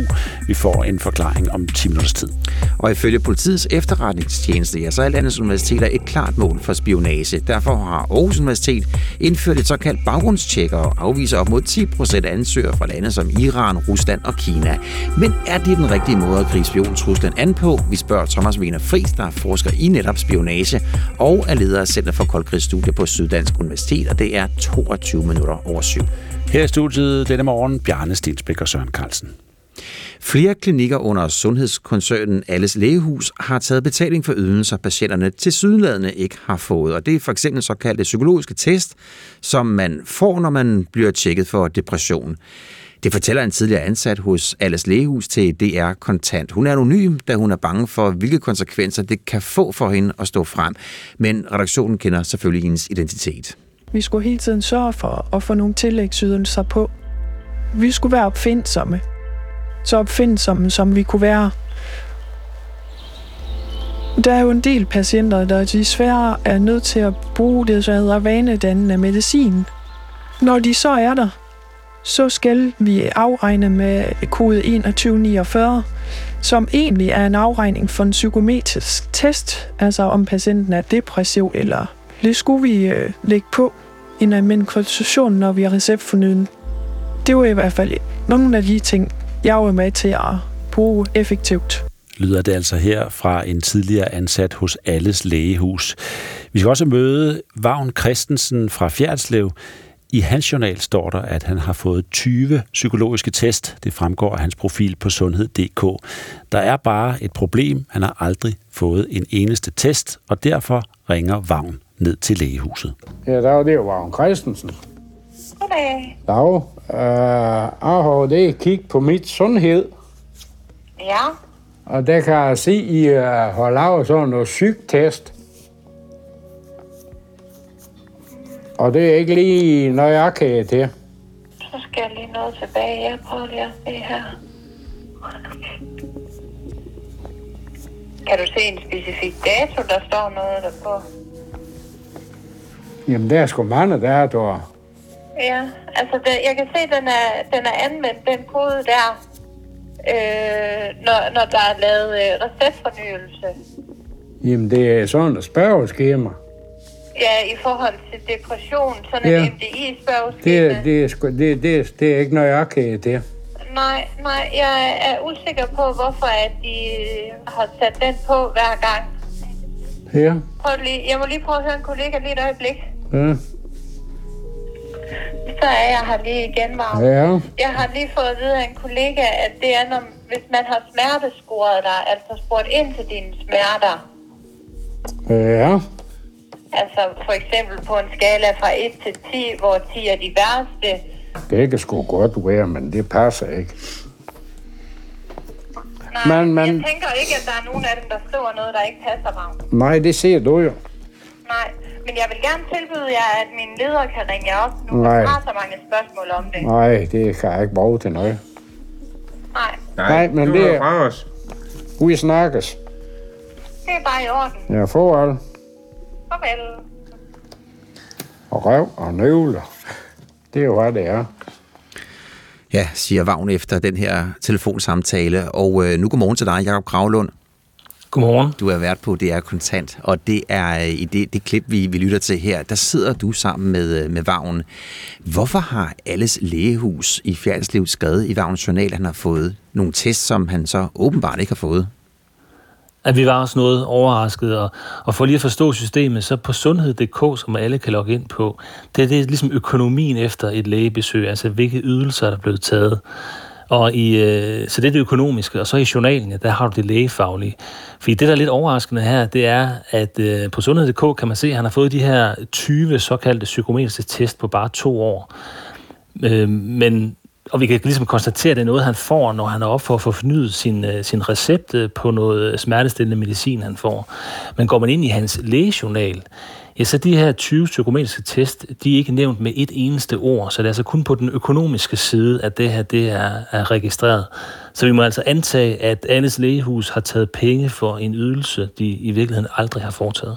Ja, det er sådan et spørgeskema på en 10-12 spørgsmål om eksempelvis patientens humør, appetit og selvtillid. Øh, og det er altså dem, som Vagn så ikke har fået. Men når vi nu tager alles lægehus, hvor vi ser problemet i Fjerdslev, hvad har de af incitament til at skrive i, i Vagns journal, han har fået lavet 2018? Ja, det korte svar, det er øh, penge, fordi øh, en psykometrisk test, jamen det er en såkaldt tillægsydelse. Dem er der et hav af ydelser af, øh, når man sidder som praktiserende læge, alt efter hvad man øh, laver med patienten. Og i det her tilfælde her, der betaler regionen øh, i størrelsesorden 230 kroner for en, øh, en psykometrisk test. Så jo flere tillægsydelser man putter på en patient, ja, jo flere penge øh, tilfalder klinikken. Og du er så dykket ned i, i lægehuset her i Fjerdslev, men, men der, der er også et andet lægehus. Prøv lige at fortælle i, hvor, hvor stort et omfang de så har brugt de her test. Ja, det er rigtigt. Det er ikke kun øh, alles lægehus i Færdslev, der, der gør det her. Altså, øh, vi har for eksempel kigget på et øh, eksempel øh, i aftens kontant, der er det alles lægehus i Aalborg.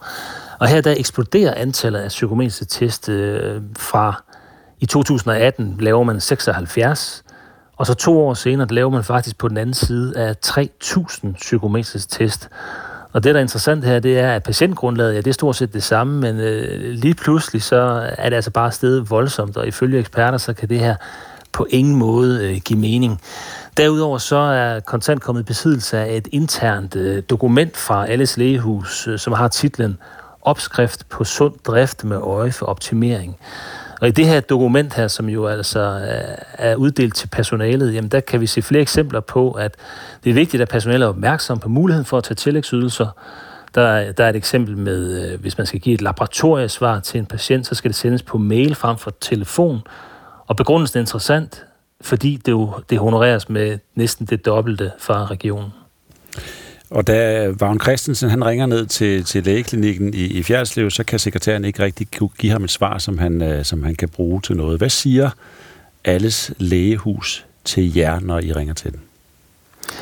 Jeg taler jo med bestyrelsesformanden øh, Thomas Helt øh, først i en telefon, hvor, hvor han siger, at alt er transparent, hvad der foregår i alles lægehus, og, og så går der nogle måneder, og til sidst lykkes det så faktisk at få et interview med Thomas Helt øh, det, det må bare kun vare 20 minutter. Og her der tager vi selvfølgelig også øh, Vagns øh, øh, sag op.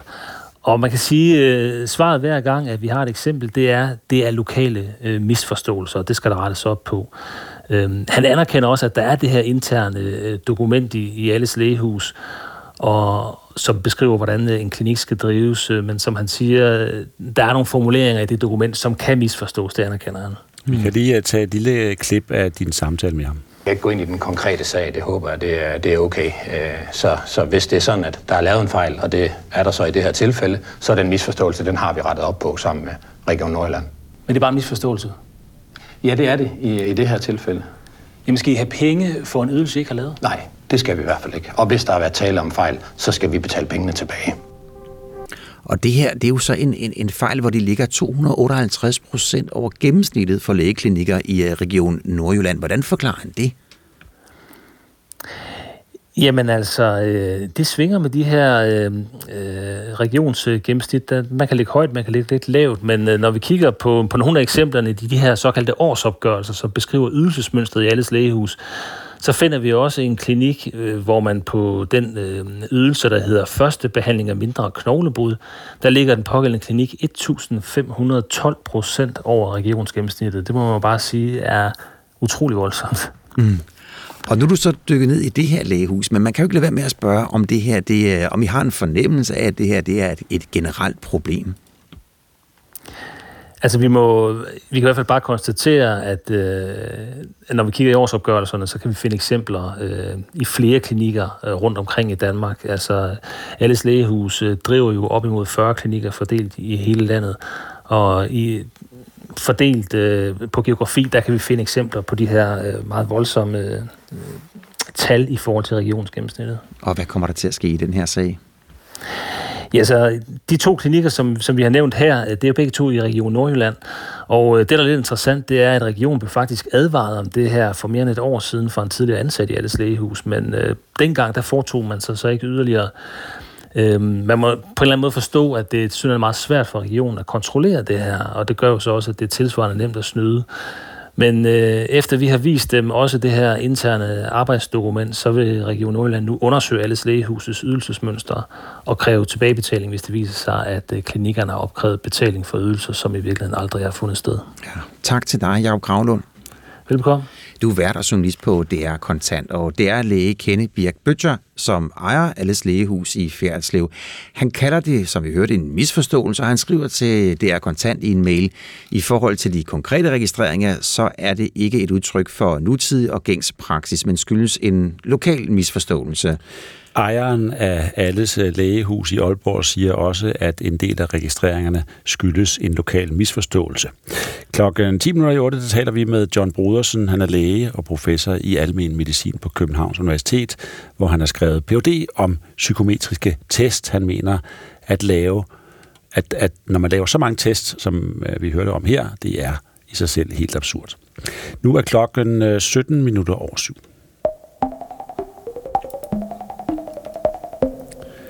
Antallet af migranter og flygtninge, som kommer til EU's grænser, stiger i øjeblikket. Det viser en ny rapport fra EU's agentur for asyl. Faktisk har antallet ikke været så stort siden flygtninge- og migrationskrisen i 2015. Og de to største grupper af asylansøgere, de kommer fra Syrien og Afghanistan, og det er sådan set, ja, sådan set ikke noget nyt i. Men som noget nyt kommer, at den tredje største gruppe kommer fra Tyrkiet, og der er tale om en ganske stor stigning. Stigningen den er på 82 procent flere tyrker, der altså søger asyl i EU sidste år end året før i 2022. Vi har Jakob Lindegård med os. Godmorgen. Godmorgen senioranalytiker ved DIS med fokus på netop øh, Tyrkiet. Over 100.000 asylansøgere kom sidste år fra Tyrkiet til EU. Hvordan er tilstanden i Tyrkiet, når der nu er så mange, som søger mod EU? Ja, altså nu, nu er tendensen jo en del af en, en generel tendens, som vi beskriver, og sammenligner man med 2021, så er stigningen faktisk over, altså over en firedobling af tyrkiske migranter mod Europa, altså plus 400 procent. Så de, de sidste par år er det ligesom steget meget markant ud af Tyrkiet. Der er nok to gode forklaringer, hvis man kigger en lille smule ned i tallene på det. Det ene det er økonomi, dårlig økonomi, øh, den primære, så også politisk pres. Øh, seneste øh, inflationen i Tyrkiet er lige nu for eksempel stadigvæk på 65 procent. Det er den officielle øh, inflation. De har måttet sætte renten op, øh, den her styringsrente fra valget i maj sidste år, på, fra 8,5 til 45 procent og, og den tyrkiske lira har tabt 34 procent af sin værdi over for dollaren bare det seneste år. Øh, så det er sådan lidt, lidt et anderledes billede af det der mere typiske billede, man får af Tyrkiet, som sådan et stærkt land med en stærk mand i toppen et eller andet sted. Øhm, og så har der nok også været en, en, en om, omfattende politisk altså skuffelse med valget i maj sidste år, hvor Erdogan jo genvalgt, øh, eller genvandt øh, magten i Tyrkiet. Der er andre mulige forklaringer. Der var det her jordskælv den 6. februar sidste år, som også måske har betydet noget, og muligheden for nationaliserede syre, der har været i, Tyrkiet, øh, også kan betyde noget. Men, men det her blanding af den, den økonomiske dårligdom og så det politiske pres er nok de bedste mulige forklaringer. Og den økonomiske situation i Tyrkiet, den har været slem øh, gennem noget tid efterhånden. Hvorfor, hvorfor har økonomien i Tyrkiet det så dårligt? De seneste år, der, der, altså, der er de her typiske forklaringer igen, som, som også spiller ind i Tyrkiet, om altså coronaen og, og om sige, krigen i Ukraine, har også om sige, trukket den tyrkiske økonomi nedad. Øh, men der er sådan to bedre og mere umiddelbare forklaringer på Tyrkiet. Det ene, det er den her mere selvstændige, skal man sige, offensive udenrigspolitiske linje, som, som Erdogan har lagt de senere år, øh, som, som også har givet nogle problemer, senest her i forbindelse med Sverige øh, på andre områder.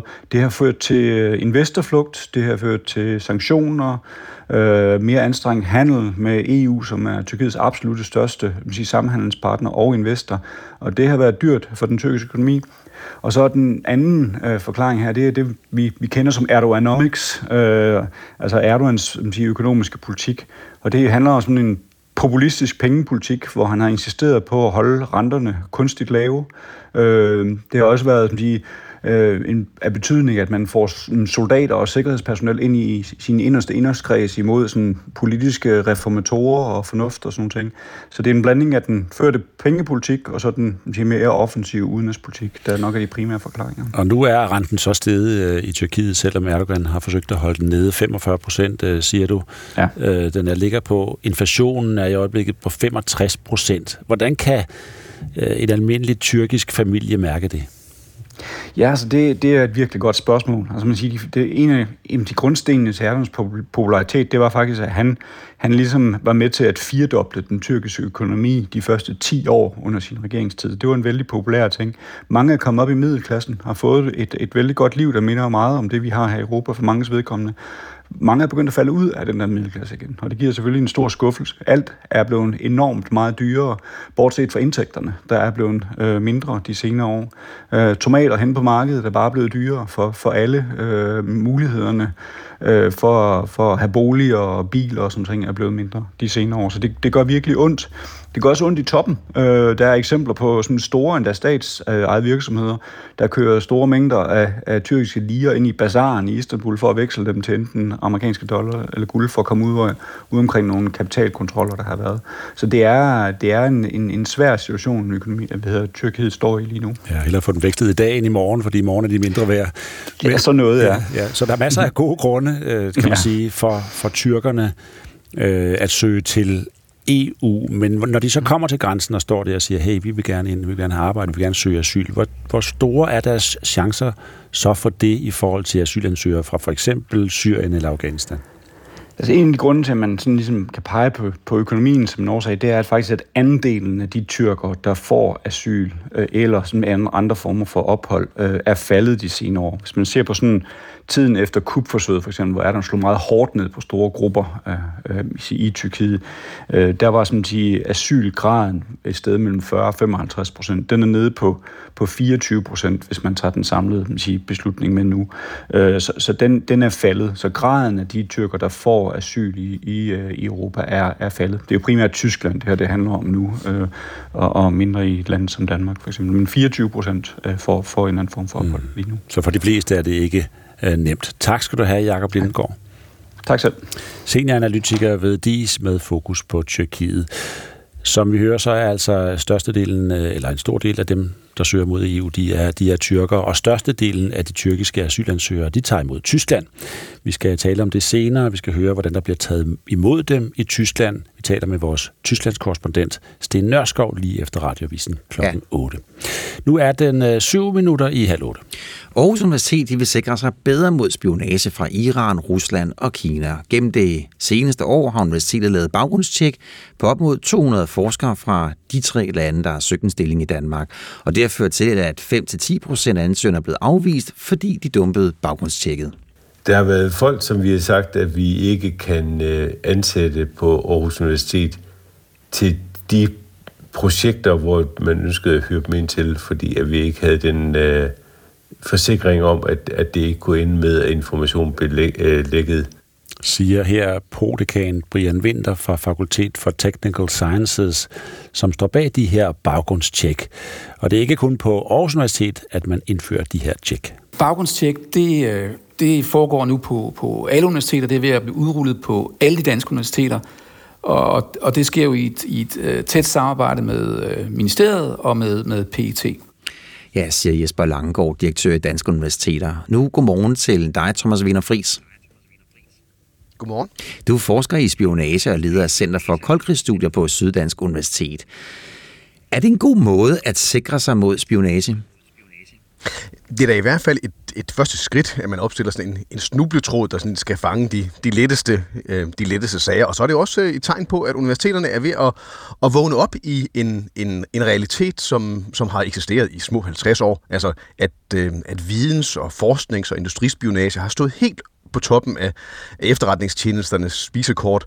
Øhm, altså faktisk højere end den politiske spionage. Mener du, at, at, at det her er et problem, som man ikke har taget seriøst nok på universiteterne? Jeg tror, at det jeg tror, det har været et problem, som er svært at, at virkelig at tage stilling til her i, her i vores verden. Vi er vant til, at, at universitetet det handler om åbenhed, det handler om at diskutere, det handler om at blive bedre i, i fællesskab. Øhm, og der er det jo enormt svært øhm, at håndtere det der med, at der er, at der er stater ude i, ude i verden, som, som ikke, ikke vil os det alle sammen øh, godt. Og at, at man risikerer som forsker både øh, enten at blive taget som politisk gissel i en eller anden konflikt, eller at, at, at fremmede efterretningstjenester etablerer sig her på vores institution. Så, så det, er jo, det, er jo sådan, det er jo et fremmed element, som, som jeg, jeg, jeg tror, at mange med god grund har haft svært ved at, øhm, øh, svært ved at se, i vores, øh, se i vores verden, men det er nu engang, det er nu engang en realitet. Også på områder, som, øhm, altså, som man måske ikke skulle tro. Altså selv sådan et fredeligt, øh, fredeligt og venligt øh, felt, hvor der ikke er så meget high-tech som mit eget historie, jamen det ved vi jo, at for en lille generationstiden, der forsøgte øh, den østtyske militær at placere en, en, øh, en, en agent, eller en, en agent, øh, en agent base på, øh, på, øh, på historie på Københavns Universitet. Og folk synes, det var en, en god idé, for det var da en, en dygtig forsker, en interessant forsker. Øhm, og for det eneste, der så at sige, reddede kollegerne der fra, fra at så at sige, blive udnyttet på, på spionage spionageområdet, det var, det var arbejdsløsheden, at de ikke havde råd til at ansætte vedkommende. Mm-hmm. Ja, men det var så dengang. Hvad så med i dag? Er der, er der der eksempler? Jamen, det, altså, det er der jo. Altså, nu, er det jo ikke, nu skal vi ikke ramme meget mere end et, et, et halvandet års tid siden, før der i Norge, der var, der var en, en, en russisk forsker, der blev, øh, der blev arresteret. Og, og universiteter ligger jo inde med noget. Dels sidder vi jo med, så at sige, nøglen til, til, til fremtiden, de unge mennesker, men så har, har vi også en, øh, så er der en, en know-how herude, som man er, man er interesseret i at få fat i. Der kan man sige, at baggrundstjek kan være, der være, det kan være sige, en, en, første, en, en, en, en første bagstopper, øh, men vi skal jo tænke på, at dem vi, dem vi er op mod, typisk den russiske efterretningstjeneste, kinesiske efterretningstjeneste, jamen det er jo topprofessionelle folk, som jo i flere generationer øhm, ved, hvordan man arbejder uden om den slags baggrundstjek. Altså at man så at sige, hvis man bare har tiden, tålmodigheden, øh, systematikken og prof- professionaliteten, jamen så kan man jo godt komme uden om de her problemer ved at, ved at etablere sig i et land, og så komme ind ad bagvejen. Okay, så du siger, at de her baggrundstjek er det fint nok, men spørgsmålet er, hvor mange man egentlig fanger. Ja, og spørgsmålet også, om det er en, det er en varig løsning. Altså, når man arbejder med, med, med, med modstandere, som har, som har en strategisk tænkning, og som tænker på 5, 10, 15 år i sigt, øhm, så er sådan et quick fix, det er, det er måske ikke det, det, som løser vores problemer for, for, for nu og for alle dage. I virkeligheden bør vi, tænke, bør vi nok tænke lidt fremad, og så prøve at, at skabe en, en, en, en positiv sikkerhedsbevidsthed på universiteterne, som jo øh, som kan være sige, en vej til, at, at vi på den ene side beskytter os selv mod spionage og mod øh, politisk afpresning, øh, og på den anden side øh, bibeholder, øh, bibeholder den, den åbenhed, vi også vil have. Det er en, en enormt svær balancegang, en enormt svær spagat, men øh, der tror jeg, at svaret skal komme inden fra universiteterne, og måske ikke nødvendigvis fra eksterne sikkerhedsudbydere. Ja, og hvad skal, øh, hvad skal svaret være? Jamen, øh, vi har, nu har vi de sidste par år siden, faktisk siddet og diskuteret de her, altså siden, siden øh, Ruslandskrigen startede, hvordan, hvordan, hvordan skal vi håndtere de her svære, øh, de her svære, øh, de her svære partnere. Og noget af, noget af svaret, tror jeg, og det er noget, vi arbejder sammen med, med folk på medicin i Sverige og Tyskland på, det, det må være at sige, at, at, at lære, altså det, det er jo ret, det er jo ret, i, virkelig ret simpelt spørgsmål, men, men at lære på sigt, at, at, de, at de eksempler, vi kender fra, fra fortiden, og, og, og vise dem til forskningsmiljøerne på, øh, på tech og på, på medicin og på nogle af de dyre, øh, på, på nogle af de dyre områder på universiteterne. Øhm, og prøv at se, jamen, jamen det her, det her, det, det her, det er noget, det her, det her, det er konkret viden, vi har, som vi har set, hvordan det har fungeret tidligere. Hvordan spiller det sammen med jeres, øh, med jeres hverdag, og hvordan spiller det sammen med de, øh, med, med de øh, problemer, I står, I står med? Altså i virkeligheden et spørgsmål om en sensibilisering Ligesom vi på universiteterne i de senere år er blevet bedre til at arbejde med, med forskningsetik og blevet mere bevidst om, at vi ikke må have falske rotter i kælderen, øh, så, øh, så også at, og vi får en intern forståelse af, jamen vi kan godt være, øh, vi kan godt være mål for fremmede efterretningstjenester, og vi skal måske blive bedre til det, og det kan hjælpe os til at bibeholde noget af det, vi aller, aller, aller helst vil beholde, nemlig vores, nemlig vores, vores åbenhed, og, og, vores, øh, og ikke, øh, at vi ikke lukker os om os selv, for det er historisk set en dårlig løsning. Mm, en dårlig løsning, det er. Tak for det her, Thomas Wiener Friis. Det var så lidt. Forsker i spionage og leder af Center for Koldkrigsstudier på Syddansk Universitet. Og mens vi har talt øh, spionage, så har Mette Simonsen snedet sig ind i studiet med et nyhedsoplæg. Klokken er næsten halv otte. Øhm, der tog du mig lige... Det gik lidt hurtigt. Flere klinikker øhm, under koncernen Alles Lægehus har taget betaling for ydelser, patienterne til synligheden ikke har fået. Det kan DR-programmet Kontant afsløre. Et eksempel er på det er det, der hedder psykometriske test, som blandt andet bruges til at undersøge patienter for depression. Og sådan en har 68-årige Vagn Christensen fra Fjerdslev ifølge Sundhed.dk fået 20 af på to år. Det er jo ret mange. Øhm, og så skal jeg lige have ham her med der. Og det er sgu ikke bare en fejl at, at lave 20 gange. Det hører ingen sted hjemme. Et nyt kapitel i Danmarks største bedragerisag kommer for dagen ved retten i Glostrup i dag. Sanjay Shahs vigtigste medarbejder, Anthony Mark Patterson, står tiltalt for at medvirke til at svindle den danske statskasse for næsten 9 milliarder kroner.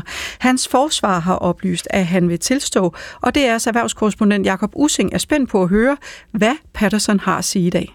Hvad kan Pattersons forklaringer, det han fortæller, egentlig få betydning for selve retssagen mod Sanjay Shah, der jo ifølge anklagerne er hovedbagmanden? Kan den tidligere amerikanske præsident dømmes for blandt andet at have opildnet til stormen på kongressen, eller er han dækket af immunitet? Det skal højesteret i USA nu afgøre. Det er Trump selv, der har bedt højesteret om at tage sagen op. Og det får altså flere af sagerne mod Trump til at trække i langdrag, siger USA-korrespondent Philip Kokar det er meget lidt sandsynligt, at der kommer til at være nogle endelige afgørelser.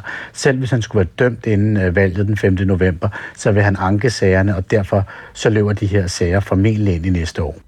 Med et primærvalg i fuld sving og efter al sandsynlighed et kommende præsidentvalg for Trump, så bliver der holdt rigtig meget øje med, om de her sager vil blive afgjort inden valgdagen, der er den 5. november. Lidt sol i den sydøstlige del af landet, i Jylland og på Fyn, perioder med regn, temperaturer op mellem 5 og 9 grader, let til frisk vind fra syd og sydøst, men ved kysterne op til hård vind eller kuling. Og så er det jer, Søren Carlsen og Bjarne Stensbæk. Ja, og tak for det, Mette. Du kom øh, godt igennem det, selvom du øh, kom lidt hurtigt i gang. Vi skal til øh, krigen mellem Israel og Hamas, som snart har varet i fem måneder. Talrige nødhjælpsorganisationer advarer om skrækkelige forhold for Gazas befolkning. Og her til morgen melder sundhedsmyndighederne i Gaza, som er under Hamas' kontrol, at dødstallet nu har passeret 30.000 dræbte og 70.000 sårede. Og det er på den baggrund, at vi i dag kan bringe et længere interview med udenrigsminister Lars Løkke Rasmussen, som vores mellemøstkorrespondent Puk Damsgaard har lavet. Lykke har jo tidligere gentaget Israels ret til at forsvare sig inden for rammerne af folkeretten. I interviewet her, der siger Lykke, at han har, han har svært ved at bedømme, om Israels nuværende krigsførsel sker efter international lov. At den modstander, Israel står overfor, er en, øh, en, øh, en, en terrororganisation, som jo også bruger øh, civile øh, faciliteter som afsæt for, for, for, for, for angreb. Øh, så i sig selv kan man jo ikke slutte, at fordi man bomber en civil installation, så er man i strid med, med, med, med folkeretten. Men, men vi siger meget, meget klart, og det gør det internationale samfund i stigende grad, at vi er nødt til at skifte, og det vi er i den her sammenhæng så Israel, nødt til at skifte kurs her. Og det er også derfor, at jeg og andre har advaret meget mod et, øh, et angreb på Rafah. Øh, vi er nødt til at få den her konflikt over i en ny, øh, i en ny modus. Israels angreb inde i Gaza er sket som konsekvens af Hamas' angreb på Israel den 7. oktober. Lars Løkke Rasmussen har dog øh, selv lagt vægt på, at den stærke ikke skal tryne den svage, som folkeretten siger. Men øh, Lars Løkke kan ikke sige, om det er det, der sker lige nu i Gaza. Jeg kan meget klart sige, at øh, Israel har ret til selvforsvar, men der skal også være proportionalitet. Og jeg har meget klart lagt den politiske prisme ned over min svar. At jeg har sagt, øh, at den situation, vi er vidne til i øjeblikket, den er ikke holdbar, og det er jo ikke noget, jeg har startet med at sige i dag. Øh, det var også sagt for, for, for uger siden.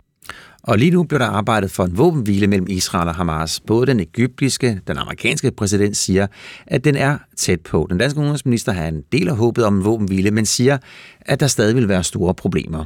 Og jeg håber virkelig, mens vi sidder og taler øh, sammen her, at øh, der snart lander, hvad der jo arbejdes intensivt på. Altså en aftale drevet frem af det, man kunne kalde de mere konstruktive kræfter øh, i regionen, som kunne sikre både en humanitær våbenhvile, en frigivelse af, af gislerne, og dermed også et rum for at få taget hul på det, som er løsningen, nemlig et forløb, der kan føre frem til, at der kan være en stat Israel, og der også kan være et hjemsted for det palæstinensiske folk. Fordi problemet er jo her, at der er ekstremister på begge sider. Øh, og der er jo på begge sider øh, folk, der har den her øh, from the river to the sea ambition. Altså enten et Israel, der dækker hele Israels territorium plus Gaza og Vestbreden, eller et Palæstina, der dækker hele det samme territorium. Og det kan jo ikke gå hånd i hånd. Øh, og derfor er løsningen jo at forfølge det her tostatsperspektiv. Ja, sagde Lars Løkke Rasmussen. Og hvis du vil se hele udgaven af det her interview, som Puk Damsgaard har lavet, ja, så kan du se det i dagens udgave af Deadline. Det er på DR TV fra kl. 17 og på DR2 kl. 22.15.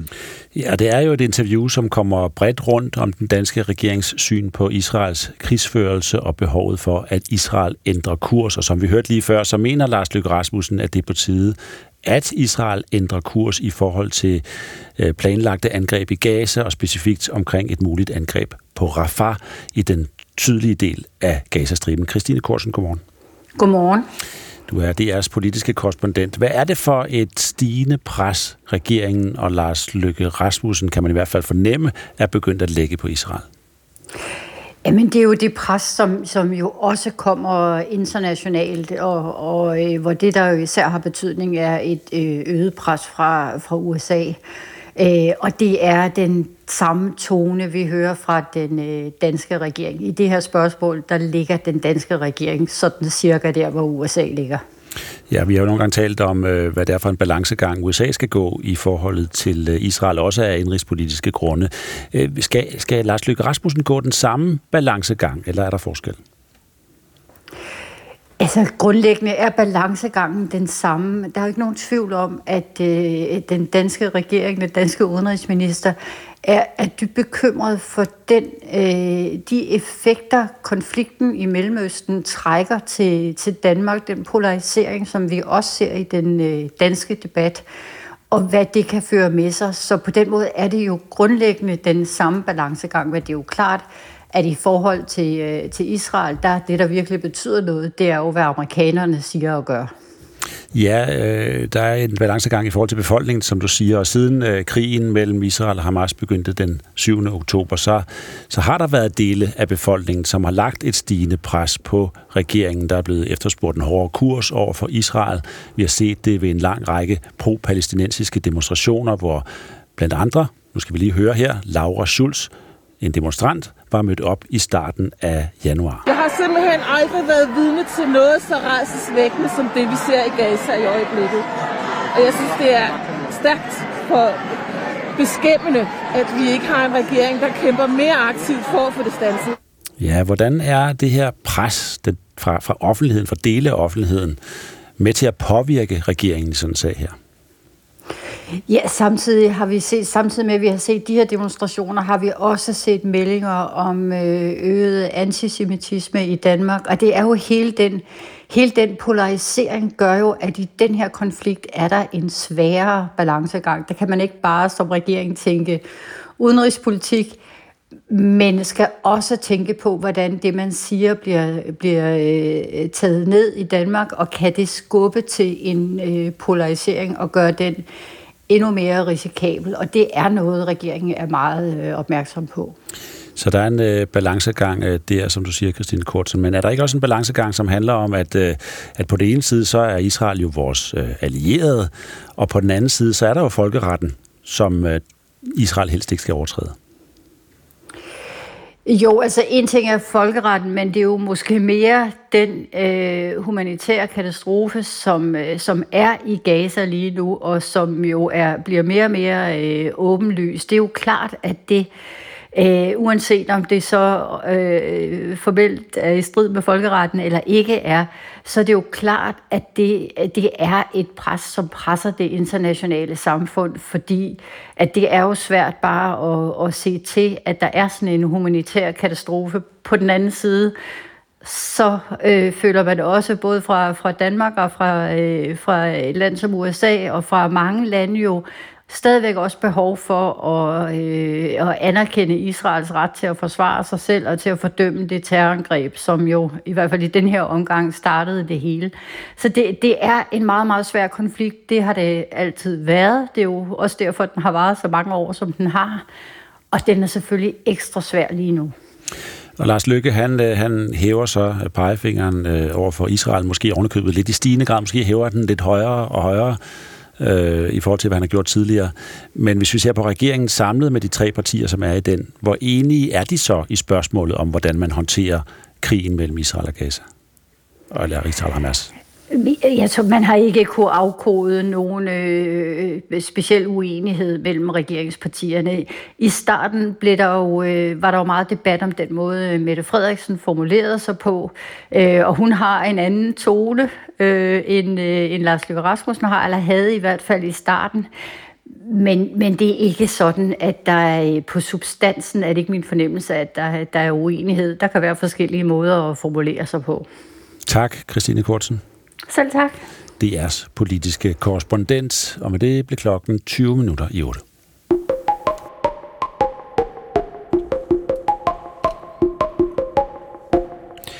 Flere klinikker under sundhedskoncernen Alles Lægehus har taget betaling for ydelser, patienterne til sydenladende ikke har fået.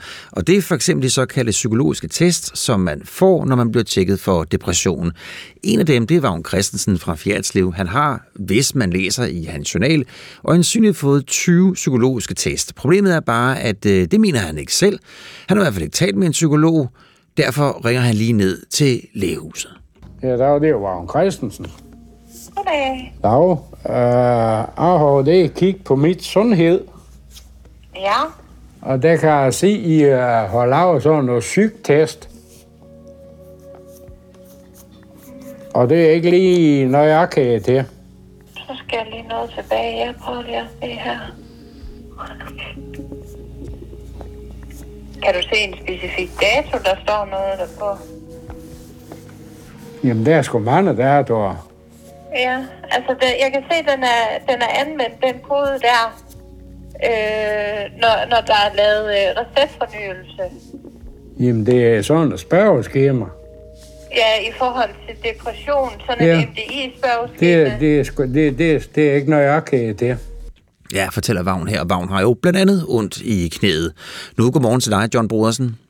Godmorgen. Du er læge, du er professor i almen medicin Københavns Universitet, og øh, du har skrevet om de her test. 20 test på to år, fortæller Vagn her, der, der, der står i, øh, i hans, øh, hans journal. Øh, er, det, er det normal praksis i et lægehus? Øh, jeg skal lige det, også sige, at jeg er fra Region Sjælland. Øh, det, det er en vigtig kommentar i den her sammenhæng, øh, fordi jeg står for en del af lægeuddannelsen i Region Sjælland. Øh, Øh, det, øh, det er ikke almindeligt, og det er ikke god klinisk praksis, og det er ikke evidensbaseret. Og der er rigtig mange problemer i den case, I hæver frem her. Øh, når jeg øh, ser patienter i Vordingborg, arbejder som praktiserende læge, øh, og når praktiserende læger arbejder med patienter og vil bruge disse test, som vi kalder øh, psykometriske test, så skal vi indgå et informeret samtykke med patienterne. Altså vi skal informere dem om, at nu gør vi det, og så skal de sige ja. Mm. Det skal også journalføres. Og så skal der være en faglig grund til at, at udføre sådan en test. Øh, det her, det, det ligner jo, at hvis det er foregået, så ligner det her jo det, man kalder screening, at man simpelthen bruger den rutinemæssigt hver gang, man ser en patient med en eller anden profil. Og der viser al forskning, at det skal man ikke. Man skal ikke screene med psykometriske tester, man skal ikke screene for depression. Når jeg som læge skal bruge den, så skal jeg bruge den, hvis jeg måske har en mistanke. Øhm, men nu har jeg også også forsket i de her psykometriske test, og de er faktisk ikke særlig gode. Hmm. Hvad, hvad, så der er både hvad, noget... Hvad er det, der, man skal kortlægge med sådan en psykometrisk, psykometrisk test? Jamen, altså en psykometrisk test, som noget generelt, er faktisk en forskellige ting. Du kan have det som et samtaleinstrument. Jeg har øh, selv i min egen forskning udviklet en psykometrisk test, som handler om, at mennesker med svær psykisk sygdom og øh, andre øh, somatiske lidelser, det der hedder multisyge mennesker, de har behov for, når de kommer op til deres praktiserende at snakke om deres øh, hverdagsliv, deres øh, livskvalitet. Og der har vi lavet en stor interviewundersøgelse af de her patienter og udviklet et spørgeskema, som de kan besvare hjemmefra. Og så når de kommer op til lægen, så får lægen sådan en profil af dem, og så kan man tage udgangspunkt i den profil og have en samtale med patienten om det. Men de her test, I taler om her med depression, det er sådan nogle, der postulerer at måle graden af depression, må, øh, måle graden af angst, måle graden af et eller andet. Det kræver et meget, meget, meget højere præcisionsniveau. Et præcisionsniveau, du faktisk ikke kan opnå overhovedet mm. ved en test. Så det kan være et supplement, ligesom hvis du kommer op til mig og siger, at du har feber, du har host, og du har ondt i siden, når du trækker vejret, og du har måske haft lungebetændelse før, eller fejler noget med lunger, så begynder jeg at mistænke, at du måske har en lungebetændelse, og så kan jeg for eksempel tage en blodprøve, eller jeg kan lytte på, på dig med mit stetoskop. Men der er ikke noget af det, der er sandheden. Det er et supplement til et helhedsbillede om, vil jeg vurdere, om du har lungebetændelse eller ej. Og det er den måde, de her psykometriske test fungerer på. Ja, lad os prøve at vende lidt tilbage til Wagner og Wagners patientjournal, fordi den har du jo også læst igennem og studeret. Og øh, der står, der står, her står der er jo ikke noget om, om, om nogen psykometrisk test eller årsag til test, eller hvad testens resultat er. Der står den 24. august 2020, der noterer lægehuset i Vagn Christensens patientjournal. Patienten er veltilpas, men har ondt i knæet. Og den 17. september 2020, der står der, at patienten er som altid veltilpas og vittig. Hvad siger det dig, når du læser den her journal sammenholdt med alt det, du ved, at lægehuset har sendt en, en, en regning til Region Nordjylland for, for 20 test i alt? Ja, så siger det mig, at jeg har en patient, som har en kronisk sygdom, og som går regelmæssigt til lægen, og alting er i en god kontrol, og, læge, og patienten har også nogle andre lidelser, hvad rigtig mange mennesker har, og der skal, øh, der skal tages hånd om den kroniske sygdom, og det gør man ikke ved at bruge øh, en, en masse psykometriske test, øh, og der er ikke nogen faglig indikation for dem, og øh, hvis man bruger dem, så taler man imod videnskaben. Kunne, der her, kunne det tænkes, at der faktisk er blevet lavet en test her, uden at patienten opdager det? Øh, altså, psykometriske test kan være, altså den her MDI-test, som Vagn han taler om i den her case, hvor I, hvor I citerer ham, det er et, hvor han skal besvare et spørgeskema. Men man kan også godt have en psykometrisk test, hvor lægen sætter sig ned og laver et struktureret interview, og så selv scorer patienten i et spørgeskema. Men de fleste patienter skal jo informeres om, at nu vil jeg gå i gang med den her test. Er du indstillet på det? Vi har for eksempel nogle test, hvor vi prøver at finde ud af, om folk har begyndende demens. Det kan være meget, meget ubehagelige spørgsmål at blive stillet, hvis man ikke informerer patienten om det inden, så man skal tage en grundig snak om, at nu skal jeg prøve at lave nogle test, hvor jeg tester øh, din, øh, din øh, øh, din bevidsthed, og hvor, og hvor god din hukommelse er, og hvor god du er til at regne, eller sådan noget. Og hvis jeg, hvis jeg ikke har informeret om det inden, så bliver det jo en meget, meget ubehagelig situation. Ja. Og alle patienter... Hvorfor, hvorfor spørger han mig om det? Sidder det ja, lige præcis. Ikke? Hvis nu jeg siger til dig, hvad er 100 minus 7, så vil du sige, hvorfor, det var ikke derfor, jeg kom til lægen i dag. Eller hvis jeg giver dig sådan en, en urskiveprøve, hvor jeg siger, øh, hvor jeg viser dig en urskive, så siger jeg, hvad, sæt lige den lille og den store viser til Så siger 10 jeg, jeg har ondt i knæet. Ja, så siger du, du har ondt i knæet, ikke? Og, og, og øh, det skal jo være inde i den kontekst, altså skal der være en sammenhæng, og man, når man går til lægen, så er det jo et tillidsforhold, og lægen skal jo introducere, når lægen har en anden dagsorden. Mm. Men nu er Vagn så tilknyttet Alles Lægehus i, i Fjerdslev, og i 2020 der lå Alles Lægehus i Fjerdslev 258 procent over gennemsnittet for lægeklinikker i Region Nordjylland på lige præcis den her slags test. Lægehuset fakturerede Region Nordjylland for 1445 psykometriske test på de omkring 6.325 patienter i klinikken. Det svarer til, at mere end hver femte patient i klinikken, inklusiv børn, fik lavet en psykometrisk test det år. Men den er også gal i alles lægehus i øh, Aalborg. I 2020 lå den 866 procent over gennemsnittet med 3.138 psykometriske test fordelt på lidt over 5.000 patienter. Det svarer til mere end hver anden borger tilknyttet klinikken har fået en psykometrisk test, altså i, i Aalborg. Hvad siger det dig? Er det overhovedet realistisk, at de to klinikker med god begrundelse har udført så mange test? Altså det siger mig, at øh, det er, hvis de er udført de test, så er det dårlig almen praksis gerning. Altså det er ikke fagligt i orden at gøre det, og der er ikke behov for det. Og man skal ikke gøre det. Man kan faktisk blive mere usikker end sikker, eller man kan få øh, flere problemer ud af at gøre det, fordi øh, screening skaber en masse problemer, og det skal man ikke gøre. Mm.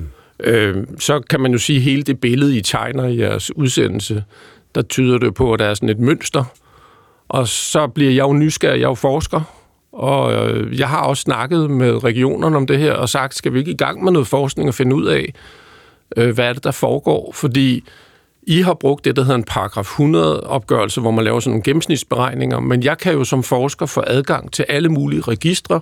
Jeg kan lave interviewundersøgelser af patienter, jeg kan lave spørgeskemaundersøgelser af patienter, så jeg vil jo som forsker kunne grave endnu dybere ned i hele den her problematik. Du kunne blive et slags efterforsker. Ja, det kan du.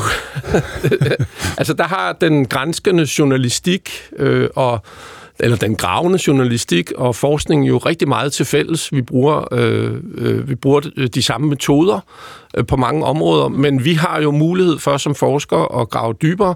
Det vil bare kræve øh, nogle ressourcer, det vil kræve længere tid, men jeg synes jo, at regionerne har et ansvar.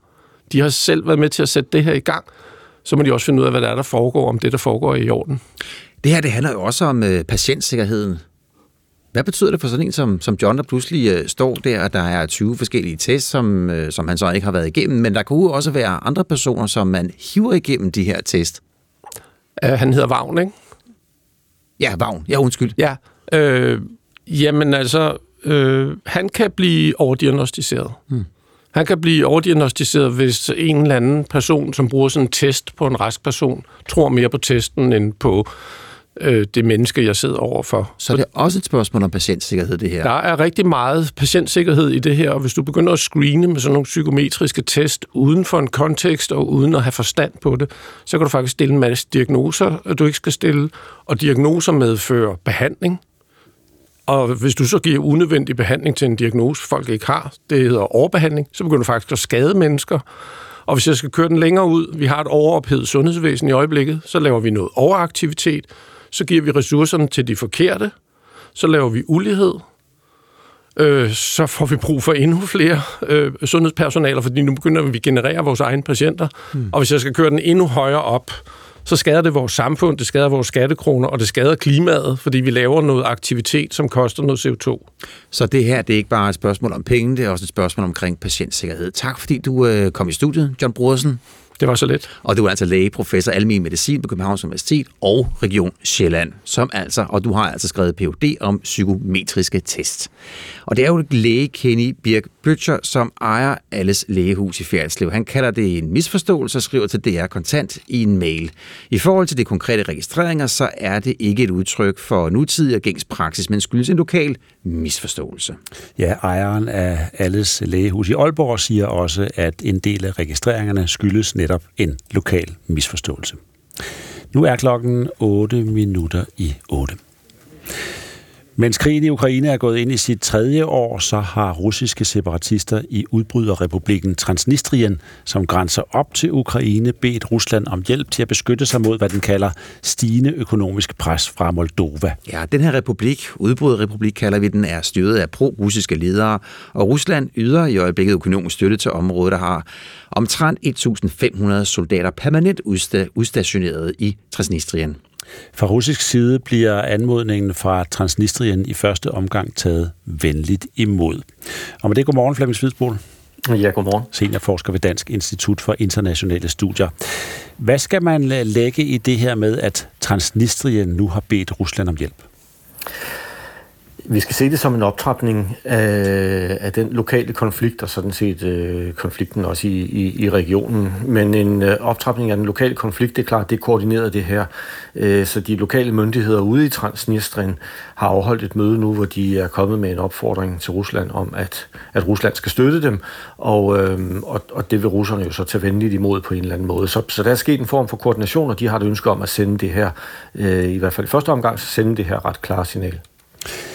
Ja, øh, jeg ved ikke, om man kan sammenligne det med tidligere, men det særlige ved øh, Transnistrien, det er nok ikke så mange, som, øh, som lige ved, hvor det ligger, men det, det ligger jo altså som en, en, en del af Moldova, den østlige del af Moldova. Moldova grænser op øh, til Ukraine øh, på den ene side, og til øh, Rumænien øh, mod øh, sydvest. Øh, så, så man kan sige, der er ikke nogen direkte forbindelse fra Rusland til Transnistrien. Men kan man alligevel sammenligne det her med, hvad der skete i dagene op til Ukrainekrigen i 2022, altså hvor udbryder republikken Donetsk i Donbass-regionen i Ukraine også bad Rusland om hjælp. Ja, det kan man sagtens, og, øh, og jeg tænker, at der et sted på et kontor inde i Kreml er øh, sådan drejebøger, som er lagt ved siden af hinanden med, med de her forskellige trin. Det betyder ikke, at, at vi er samme sted. Øh, det er slet ikke så dramatisk endnu, det her, der foregår i Transnistrien. Men der vil være i princippet de samme trin. Øh, øhm, og det, der skete, øh, hvis nogle af lytterne husker det, det er jo tilbage i februar 22, det var jo, at de to såkaldte folkerepublikker i Luhansk og Donetsk, altså en del af Ukraine, øh, bad øh, Rusland om hjælp, og, og så gik Ruslands præsident Putin ind først og anerkendte dem som suveræne stater og sagde, nu er vi altså på lige fod. Nu har de sendt en henvendelse til os om militærstøtte, og dem vil jeg gerne imødekomme. Øhm, så vi kan sagtens forestille os noget tilsvarende nede ved Transnistrien. Vi er ikke på det trin endnu. Øh, der er stadigvæk flere eskalationstrin, men, øh, men med den beslutning, som blev taget i går, og den respons, som er kommet fra Moskva, så er vi nok på vej op øh, et enkelt trin af den her stige. Og hvis Rusland øh, træder til, på en eller anden måde. Hvad vil det så betyde for, for forholdet til Moldova? Kunne det rent teknisk være en krigserklæring? Ja, det, det, kunne være en, det vil være en krigserklæring, og der, og der er det jo sådan, som, som øh, du selv siger indledningsvis, altså der er jo russiske tropper i Transnistrien allerede, øh, op mod 1500, og de er der efter en aftale med, med de moldovanske myndigheder, som egentlig gerne vil af med de russiske tropper, men ikke har haft held til at skubbe dem ud. Og så er der en anslået 220.000 russiske statsborgere i Transnistrien også, og det er jo altså folk, som egentlig er moldovanere, men som russerne har givet et pas, og det er jo også en udvikling, vi kan genkende andre steder fra, fra, hvor russerne jo blandt andet så kan sige til her, mm, det er vores statsborger, der er derinde, vi har en pligt til at komme og beskytte dem, og derfor sender vi tropper ind. Men rent teknisk ser man også fra russisk side øh, Transnistrien faktisk som en del af Moldova. Man anerkender ikke Transnistrien som en, som en suveræn stat, øh, og, og det vil være en krigserklæring mod mm. Moldova, hvis russiske tropper rykker ind nu. Men når du kigger på den her udbryderrepublik, altså hvor store er sympatierne der for Rusland? Sympatierne i, øh, i Transnistrien for Rusland er meget store. Det, det er pro-russisk område, som jeg siger, måske et anslået 220.000 øh, russiske statsborgere. Hvad der egentlig er interessant er, at de er, de er egentlig ikke så meget måske pro-russiske, som de faktisk er pro-sovjetiske. Altså vil gerne tilbage til Sovjetunionen, og, og det kan jo så være det findes jo ikke mere, men den næstbedste løsning kan så være måske at blive en del af, af, af Rusland. Men der skal vi huske på selvfølgelig også, at der er sket en, en betydelig øh, påvirkning af det her område, og så var der jo i sovjetperioden en politik, hvor man sendte folk rundt øh, fra Rusland for eksempel til de andre republikker, hvor de så arbejdede, hvor de tog stillinger i øh, centraladministrationen, og på den måde også kom til at, øh, at spille, hvis ikke en dominerende, så i hvert fald en meget fremtrædende rolle i nogle af de her områder. Det er jo sådan en, en restbefolkning også, der er tilbage her i øh, Transnistrien. Ja, og senere i dag, så det er jo klokken 10, der holder Ruslands præsident Putin, der holder han jo øh, sin årlige tale om nationens tilstand for de russiske politikere i de to kamre i parlamentet. Forventer du, at det her, at det her det bliver et tema? Nej, det gør jeg nok ikke. Jeg tænker, at Putin måske nævner det kort i en sætning, at øh, der er kommet en henvendelse, og at han selvfølgelig tager den alvorligt, og at moldovanerne skal passe på nu. Men ellers, det der bliver lagt op til de russiske medier, det er andre spørgsmål. Øh, det er reformprogrammer. Øh, noget af det bemærkelsesværdige ved det, det er, at Putin vil fremlægge sit valgprogram. Der er jo præsidentvalg i Rusland lige om lidt. Så han vil bruge lejligheden i dag til at præsentere sit valgprogram, og der hører vi fra russiske medier, at han vil tale om reformer ikke bare frem til 2030, men måske endda på den anden side af 2030.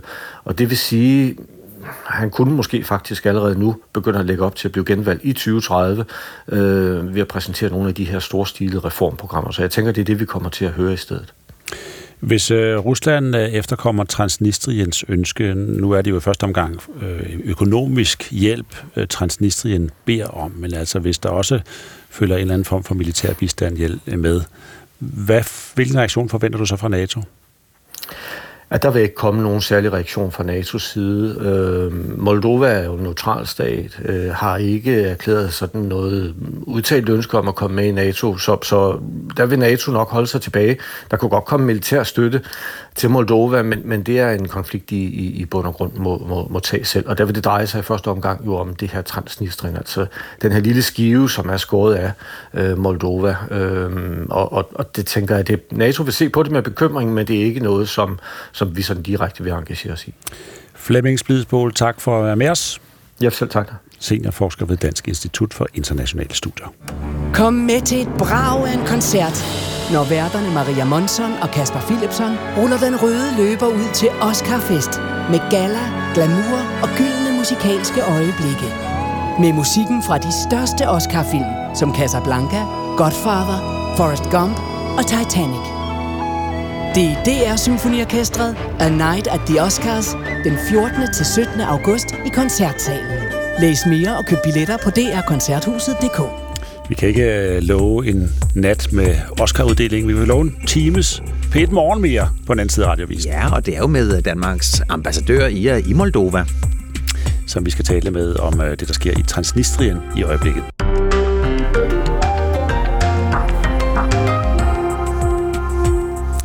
Så er vi tilbage med øh, endnu en times pæt morgen, hvor vi øh, i studiet her er Bjarne Stensbæk og Søren Carlsen. Ja, og vi skal jo blandt andet kigge på øh, den nyhed, der kom i går med øh, kontrol af efterretningstjenesterne. Den kørte hele dagen i går, men der er lige en ting, vi skal vende, fordi det hedder en styrkelse af efterretningstjenesterne. En styrkelse af kontrollen med dem.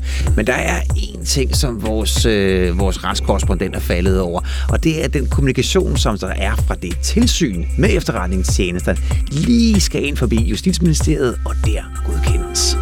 Ja, hun løfter ikke bare et øjenbryn, men to taler med hende øh, lidt øh, senere på den anden side af klokken øh, halv ni. Vi skal også til Moldova, som, øh, hvor, man, hvor uroen, kan man sige, er begyndt at brede sig lidt efter, at øh, udbryderrepublikken Transnistrien har bedt Rusland om hjælp. Rusland øh, har interesser i, i det område, og vi taler med... Ja, den, der bor jo rigtig mange med øh, russiske sympatier. Det går, der går 200.000, tror jeg det var, mm. øh, med russisk statsborgerskab i Transnistrien. Vi øh, taler med Danmarks ambassadør, for sagen har vi rent faktisk i Moldova, om øh, hvordan det bliver taget imod i Moldova. Det gør vi om cirka 10 minutter. Ja, men først så skal vi til, øh, skal vi til øh, den økonomiske krise i Tyrkiet, der sidste år fik rekordmange tyrker til at søge asyl i EU. Mange er begyndt at falde ud af den der middelklasse igen, og det giver selvfølgelig en stor skuffelse. Alt er blevet enormt meget dyrere, bortset fra indtægterne, der er blevet øh, mindre de senere år. Øh, tomater hen på markedet er bare blevet dyrere for, for alle øh, mulighederne øh, for, for at have boliger og biler og sådan ting er blevet mindre de senere år. Så det, det gør virkelig ondt. Ja, det fortæller her senioranalytiker ved DIS, Jakob Lindgaard, om hvorfor mange tyrkere vælger at søge mod EU i øjeblikket. Ud af de omkring 100.000 asylansøgere fra Tyrkiet søgte over halvdelen 61.000 asyl i Tyskland. Nummer to på den her liste, det er Frankrig, som modtog 12.000 tyrkiske asylansøgninger. Det gør at Tyskland til det suverænt mest søgte land blandt de tyrkiske asylansøgere. Vi skal til Berlin til dig, Sten Nørskov, DR's Tysklands korrespondent. Godmorgen. Godmorgen. Hvorfor tager tyrkerne først og fremmest til Tyskland lige nu?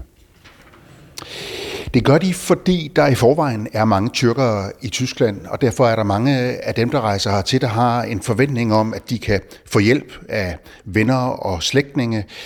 Så er Tyskland jo øh, det største og rigeste land i Europa, og derfor er der også mange, som, som øh, med en vis øh, grund har øh, håber, at det her det er et sted, hvor de kan få arbejde, hvor de kan skabe sig et livsgrundlag. Og så er det også stadig et land, der trods den modstand, der efterhånden øh, er vokset så stærk i Tyskland, et land, hvor man også ude omkring i verden øh, opfatter som et, hvor udlændinge er velkommen. Hmm. Hvor meget fylder tyrkerne og de tyrkiske miljøer i Tyskland i dag? De fylder meget. Øh, altså tyrkerne, øh, der er knap 3 millioner indvandrere med tyrkisk baggrund i Tyskland. Øh, halvdelen af dem, altså halvdelen af de knap 3 millioner, 1,5 millioner, øh, har også tyrkisk statsborgerskab og kan altså så for eksempel stemme ved, ved tyrkiske valg. Men Tyrkiet er et øh, uden, øh, altså uden sammenligning det land, øh, hvor der i Tyskland kommer flest øh, indvandrere fra. Det er det land uden for Tyrkiet, hvor der bor flest tyrkere, så de fylder meget. Der er jo ikke særlig mange af de asylansøgere, som kommer fra Tyrkiet i den her tid, som rent faktisk lykkes med at få asyl i Tyskland, kun omkring 13 procent. I modsætning for eksempel til asylansøgere fra Syrien, der får langt de fleste asyl, fordi der er øh, krig øh, i Syrien osv. Hvorfor giver Tyskland ikke tyrkerne asyl? Ja, hvis man spørger de tyske myndigheder, det har avisen Die Zeit øh, gjort øh, for nylig, øh, på baggrund af de samme tal, den samme statistik, som vi taler om her, øh, så er svaret det enkle, at hver enkelt asylansøger får sin sag behandlet for sig. Om en person kan få asyl i Tyskland, og det er jo det samme i Danmark og andre lande, ja, det handler udelukkende om, om vedkommende har behov for det, øhm, og så bliver den der sag altså behandlet individuelt, hver enkelt for sig. Det er ikke sådan, at man siger, nu giver vi ikke længere asyl til folk fra, fra Tyrkiet. Når det er sagt, så har avisen, fordi det er svaret fra myndighederne, når det er sagt, så har avisen selvfølgelig også spurgt øh, kendere af Tyrkiet.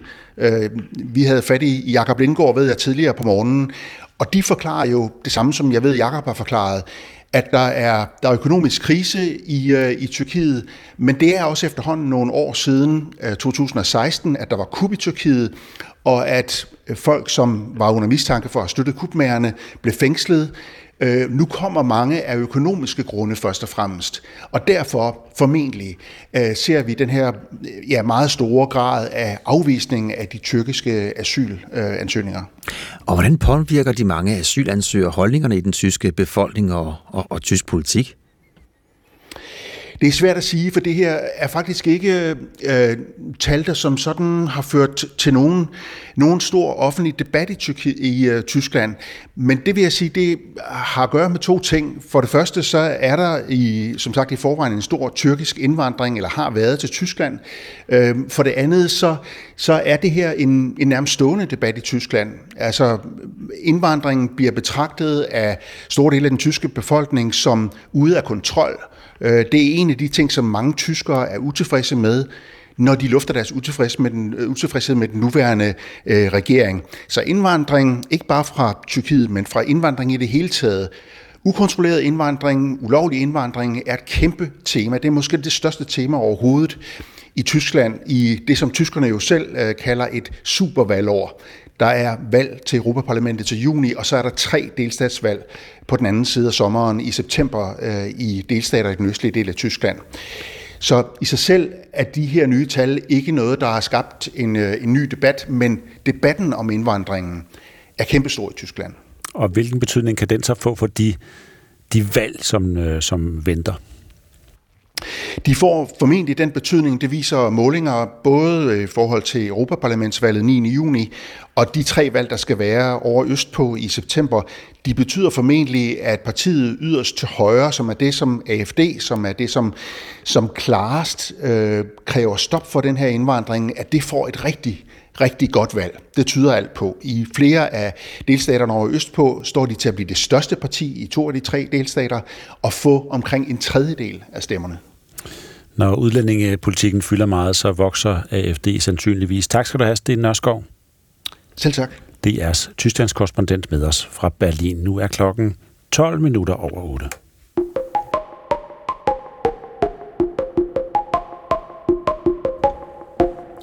Den moldoviske udbryderrepublik Transnistrien beder nu Rusland om hjælp til at beskytte sig mod, hvad den kalder for stigende økonomisk pres fra Moldova, det skriver Reuters.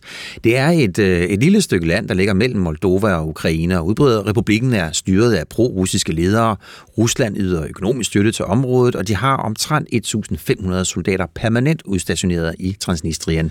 Og Rusland øh, afviser ikke at komme øh, Transnistrien i møde og hjælpe dem.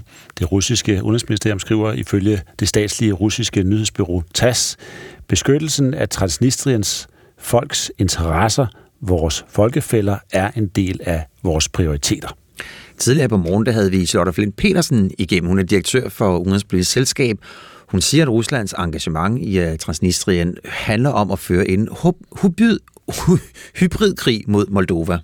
Dels er der et, øh, et, et, et valg i Moldova, der kommer lige om lidt, Øh, så det er jo sådan også en måde at lave sådan hybrid, kan man sige, øge spændingsniveauet i Moldova i forhold til, at tage, øh, hvilke beslutninger, der bliver taget i, i det her. Så der, der foregår en hybridkrig, og der er Transnistrien sådan et, et oplagt øh, redskab. Nu, øh, godmorgen og velkommen til Søren Jensen. Godmorgen. Du er Danmarks ambassadør til Moldova. Hvordan har reaktionen været i Moldova? Jeg vil sige, at den har været forholdsvis afmålt. Øh, Moldoverne og regeringen her i Chisinau, hvor jeg sidder, er jo vant til, at øh, der er provokationer fra udbryderrepublikken øh, Transnistrien. Så, så man har taget det forholdsvis afmålt øh, i den her omgang. Mm, hvad kan forklaringen være på det? Ja, det er, at man er, man er vant til, øh, at der sker den her form for provokationer, og så tror jeg, at man kigger på det, på det store billede, hvor man, det, der sker i øjeblikket i Moldova, er, at øh, den moldovanske regering under ledelse af præsident Sandu har, har valgt en, en meget stærk pro-europæisk vej. Man har set sin fremtid og ser sin fremtid i Europa i, som en del af EU. Man er kommet i gang med optagelseforhandlinger med EU. Og, og den proces øh, ser man som noget, der kan forankre øh, Moldova i, i det vestlige værdifællesskab.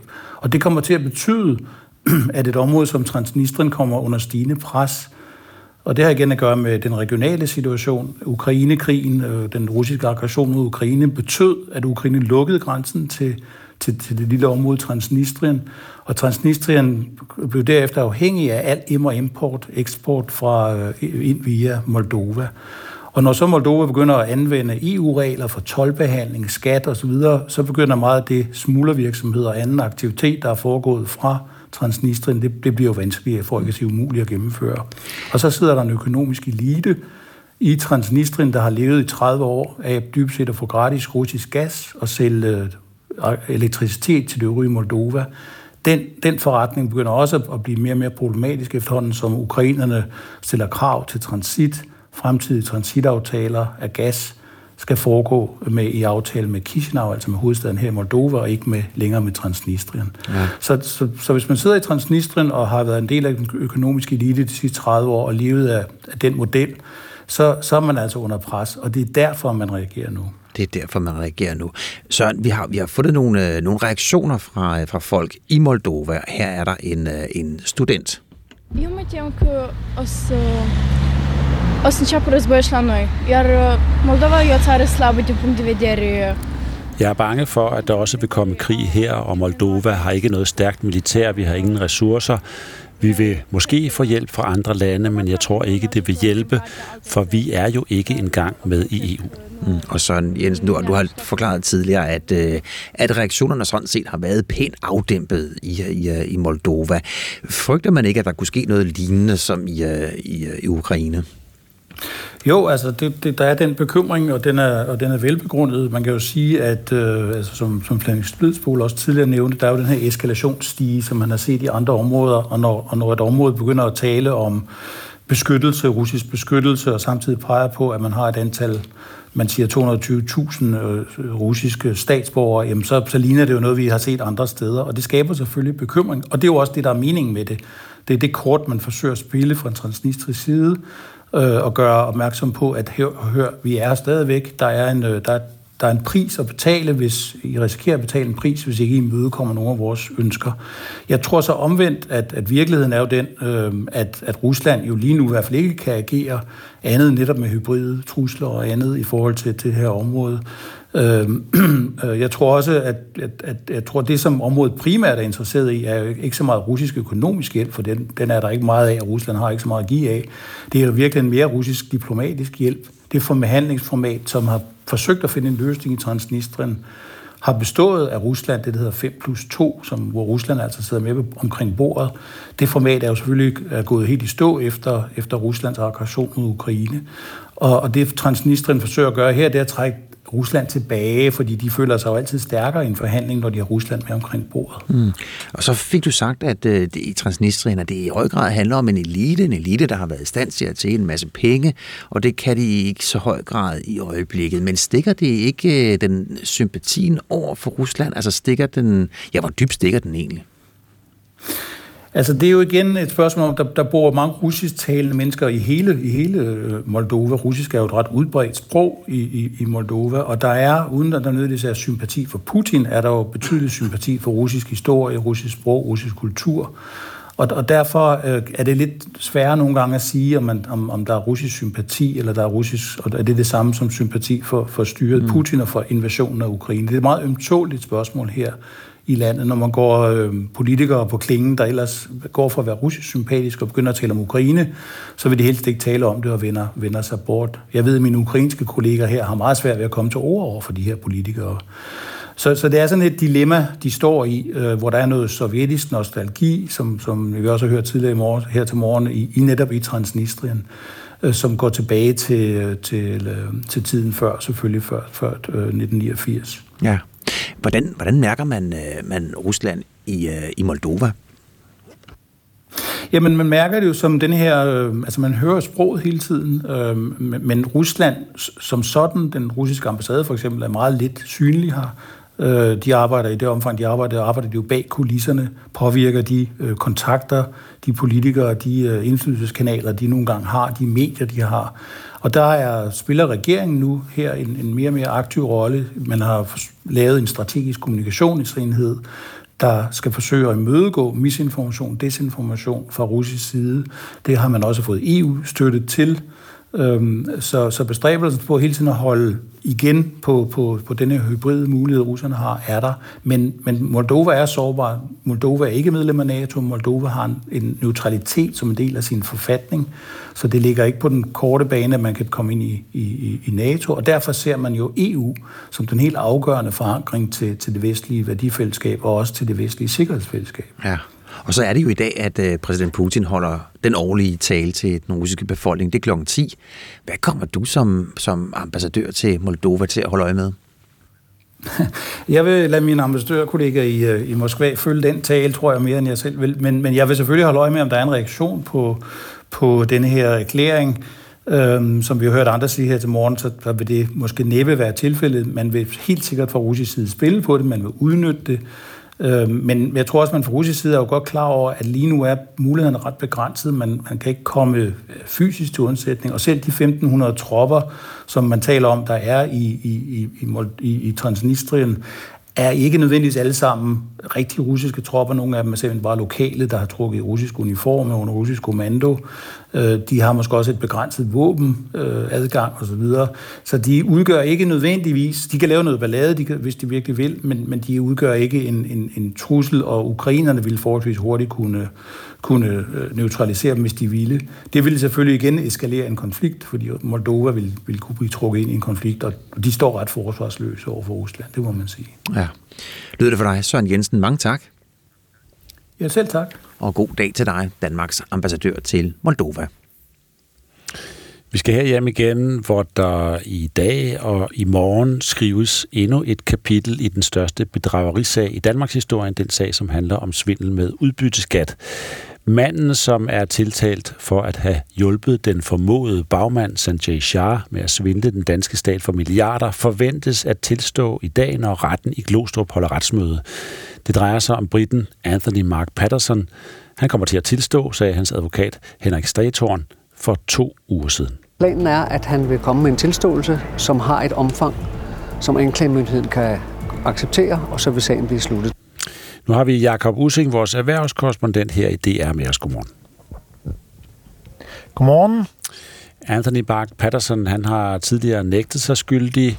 Nu øh, vil han sandsynligvis, må vi formode, tilstå. Hvad er hans bevæggrunde for det? Hvad kan være hans bevæggrunde?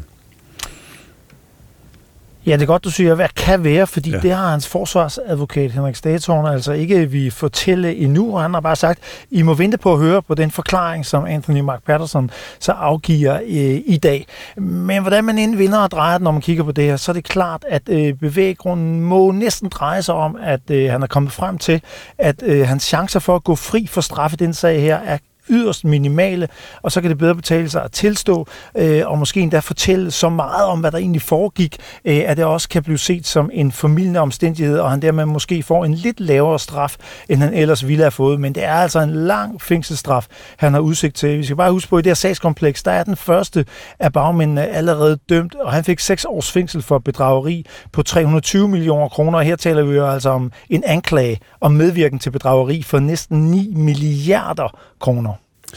Og øh, ham, Anthony Mark Patterson, hvem er han?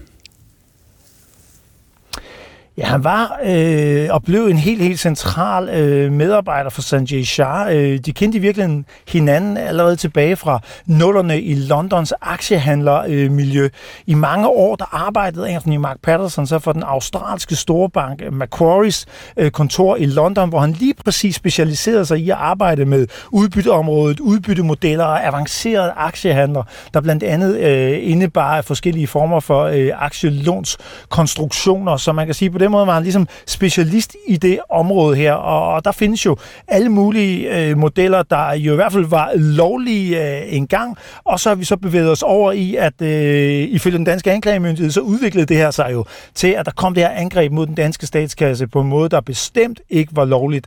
Og der blev Sanjay Shah jo så øh, manden, der ligesom var både idémanden bag øh, nummeret mod Danmark, øh, og jo også stadig er den hovedanklagede i hovedsagen. Og Patterson blev så hævet ind i 2013 som værende den, der skulle bistå ham med at både udvikle og organisere hele den her model, fordi den baserede sig i virkeligheden på et væld af handler og transaktioner, øh, der i hvert fald skabte et papirspor, der fik det til at se ud som om, man faktisk havde ejet nogle danske aktier og havde betalt øh, dansk udbytteskat, fordi det trækker de danske virksomheder jo automatisk og sender til skattevæsenet, når de udbetaler udbytte.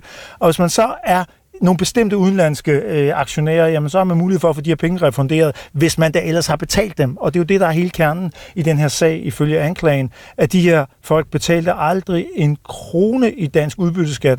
De drænede bare kassen for dem ved at få det til at se ud som om, at de havde gjort det. Men når nu han så siger, at, øh, eller hans advokat siger, at han vil, vil tilstå, hvad er så din forventning? Vil han tilstå, at han har spillet en hovedrolle, en nøglerolle i udbyttesagen? Jeg tror i hvert fald, han vil tilstå, at ja, øh, jeg var med til at sende de her over 3.000 anmodninger om at få øh, refunderet dansk øh, udbytteskat øh, og fortælle noget om, hvordan hele systemet var bygget op. Øh, om han vil tilstå det fulde omfang for de her næsten 9 milliarder, det vil jeg sige, det vil vise sig. Men vi hører jo også i den, lyd, øh, den lydklip, vi selv spillede med hans forsvarsadvokat, at han vil tilstå et omfang, der er nok til, at anklagemyndigheden også kan tilslutte sig, at ja, det er en fuldgyldig tilståelse, der er tale om. Så vi må formode, at han tilstår nærmest det fulde omfang. Og så det, der bliver det helt spændende, er jo også, hvad fortæller han egentlig også om, hvad de gjorde sig af tanker om den her model. Altså, havde de selv nogle tanker om, hvorvidt det var lovligt eller ej, det de øh, havde gang i? Øh, det aner vi simpelthen ikke, hvad han vil sige om. Øh, det bliver vi først klogere på i løbet af dagen. Mm. Hovedpersonen i, i sagen her, Sanjay Shah, han øh, nægter sig skyldig Øh, han øh, er sammen med Patterson anklaget for at have svindlet den danske statskasse mere end øh, 3.200 gange, som du siger. Svindlen er ifølge anklagemyndigheden sket øh, ved, at virksomheder og personer har udfyldt blanketter med refusion af udbytteskat, uden at, få, uden at have aktier i danske selskaber, og dermed så har, har de fået udbetalt en udbytteskat. Øh, det har de ikke fået, og derfor har de heller ikke ret til at få penge tilbage øh, for refusion af skat.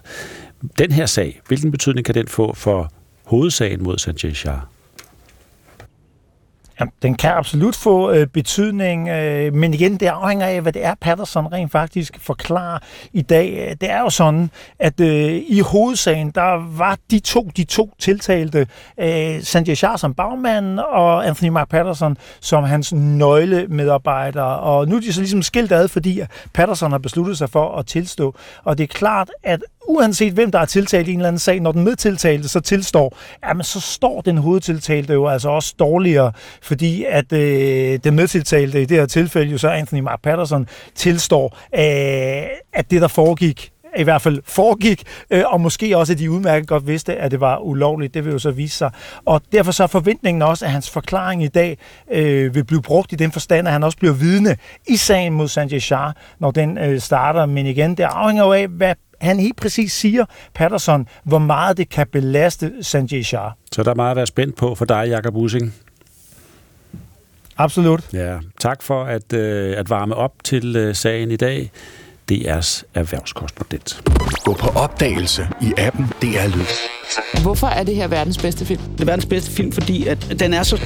Jazzet og funket og... Du får vækket sjælen, kroppen, hjernen og hjertet. Fodboldlisten lister op. Det er ikke særlig kønt, men det, det er fandme sjovt. Du, det pander. Ja, det må, du, det må du meget gerne i, i den her podcast. Så skal vi til DR Lyd. Alle DR's podcast og radioprogrammer samlet et sted. Ja, sådan blev klokken næsten halv ni. Vi skal have et nyhedsoverblik med Mette Simonsen. Ja, flere klinikker under koncernen Alles Lægehus har taget betaling for ydelser, patienterne til synlædende ikke har fået. Det afsløres i DR-programmet Kontant. I Alles Lægehus i Aalborg gennemførte de to, i 2021 mellem 569 procent flere end gennemsnittet for resten af regionens klinikker i resten af regionen. Altså, bestyrelsesformand i Alles Lægehus, Thomas Helt, afviser, at lægehuset spekulerer i at registrere ydelser uberettiget. Det er ikke noget, jeg kender til. Det er ikke en praksis, jeg har iværksat. Så, så hvis, hvis det er sådan, det forholder sig, så er det noget, vi må kigge på. Lægehuset har nu kontaktet Region Nordjylland med henblik på tilbagebetaling af fejlregistreringer, siger Thomas Helt. Der bliver spidset ører i dag i retten i Glostrup, hvor et nyt kapitel i Danmarks største bedragerisag kommer for dagen. Sanjay Shahs vigtigste medarbejder, Anthony Mark Patterson, står tiltalt for at medvirke til at svindle den danske statskasse for næsten 9 milliarder kroner. Og hans forsvarer har på forhånd oplyst, at han vil tilstå. Og der er god grund til, at DR's erhvervskorrespondent Jakob Using er særlig spændt på at høre, hvad Patterson har at sige i dag. Hvad kan Pattersons forklaringer, det han fortæller, egentlig få betydning for selve retssagen mod Sanjay Shah, der jo ifølge anklagerne er hovedbagmanden? Krigen i Gazastriben mellem Hamas og Israel har nu kostet 30.000 mennesker livet. Det oplyser Gazas sundhedsmyndigheder til nyhedsbyrået AP, skriver Ritzau. Den humanitære situation i Gaza bliver værre hver dag, især i den nordlige del, hvor omkring 300.000 palæstinenser stadig befinder sig. Og det er på tide, at Israel for Israel at skrue ned for bombardementerne, siger udenrigsminister Lars Løkke Rasmussen i et større interview med DR om Gazakrigen vi siger meget, meget klart, og det gør det internationale samfund i stigende grad, at vi er nødt til at skifte, og det vi er i den her sammenhæng så Israel, nødt til at skifte kurs her. Lidt sol i den sydøstlige del af landet i Jylland og på Fyn perioder med regn. Temperaturer op mellem 5 og 9 grader. Let til frisk vind fra syd og sydøst. Hård vind og kuling ved kysterne. Søren Carlsen og Bjarne Stensbæk. Ja, der blev jo øh, Søren landet en ny aftale i går omkring uh, tilsynet med de danske efterretningstjenester. Ja, der skal være stærkere kontrol med efterretningstjenesterne. Det er i hvert fald formålet med en ny politisk aftale, den der faldt på plads i går, som du siger. Ja, lige præcis. Men der er så, øh, nu er vi så dagen derpå, og derfor velkommen til dig, Trine Marie Ilsø. Tak skal du have. Det er jeres retskorrespondent. For der er en ting, som du mener, man ikke lige helt har fået, øh, fået, fået, fået, fået, fået, fået, fået analyseret. Der er en ting, der får dit øjenbryn til at, og, og, og, og lige vibrere en anelse. Hvad er det? Det er, at i den aftale, der står der, at øh, hvis tilsynet, det er ikke et tilsyn, der skal kommunikere med offentligheden. Øh, de skal aflevere nogle årsrapporter, og de skal så øh, forbi øh, ministerierne og kontrol, Folketingets kontroludvalg, inden de skal offentliggøres. Derudover der skal de sådan set holde deres mund. Og hvis de så helt undtagelsesvis alligevel har tænkt sig at udsende en pressemeddelelse, så skal det forbi Justitsministeriet. Og Justitsministeriet skal finde ud af, om de overhovedet synes, det er en god idé, og i øvrigt så skal kontroludvalget øh, orienteres, og der skal også nogle efterretningschefer ind over, som kan komme øh, med deres vurdering af, om det her er en god eller idé eller ej. Så det vil sige, at vi har et tilsyn, men det mm. tilsyn, hvis de overhovedet vil sige noget åbne munden, så skal de lige ind forbi Justitsministeriet. Ja, og når man sådan sidder og nærlæser, hvor mange ting, der skal til, for at de overhovedet må udsende noget, så er, det, er der i hvert fald nogen, der kan udlægge det til, og det er der også allerede nogen, der har, øh, særligt Institut for Menneskerettigheder, der siger, måske tyder det her også på, at man forsøger at gøre dem mindre uafhængige. Øh, at man på den måde ikke har tænkt sig, at de skal have lov til at kommunikere med offentligheden. Og det, der jo gør det her interessant, det er jo, at måske den mest omtalte pressemeddelelse i Danmark de seneste fire år. Den kom jo netop fra tilsynet. Det var en fire sider lang pressemeddelelse, der blev udsendt i august måned 2020. Det var den pressemeddelelse, der satte hele FE-skandalen i gang. Det var den pressemeddelelse, hvor de kom med en uhørt hård kritik af Forsvarets efterretningstjeneste, og som jo førte til, at øh, fem ledende personer fra Forsvarets efterretningstjeneste blev sendt hjem, og resten er, havde nær sagt, nær historie, eller nærmest historie, men det er jo noget, vi taler om stadigvæk her, jo flere år efter. Ja, det er derfor, det er så pokkers interessant, hvordan det her tilsyn kommunikerer, eller får lov til at kommunikere. Også fordi, at den pressemeddelelse, den er jo blevet udlagt på mange forskellige måder. Det er en pressemeddelelse, hvor hvis du spørger, hvad skal man sige, myndighedskilder, så siger de, at den pressemeddelelse, den har ikke røbet noget som helst. Den har ikke røbet nogen statshemmeligheder. Men hvis du spørger nogle af de personer, som efterfølgende er blevet tiltalt for lækage, for eksempel den tidligere forsvarsminister Claus Hjort Frederiksen, så vil, så vil øh, da han var tiltalt ind til sagen, den blev droppet, der var, var hans forsvar ude og sige, at lige præcis den her pressemeddelelse, den kommer til at få en afgørende rolle i den her straffesag. At de mener, at fordi der bliver brugt ord som indhentningskapaciteter øh, flere gange i pressemeddelelsen, øh, FE's indhentningskapaciteter, så har de nærmest øh, skrevet, ikke med direkte ord, men nærmest skrevet, at Danmark øh, havde et samarbejde med den amerikanske efterretningstjeneste NSA. Mm. Vi skal, øh, vi skal lige runde pressemødet i går, fordi øh, justitsminister Peter Hummelgaard, han, øh, han blev spurgt, og han svarede sådan her. Jamen det er klart, at der har jo selvfølgelig været øh, en hel del debat øh, de senere år, og derudover så viste øh, evalueringen af PET-loven også en række øh, punkter, hvor der er forbedringspotentiale. Ja, han siger forbedringspotentiale, læringspunkter. Hvad mener han med det?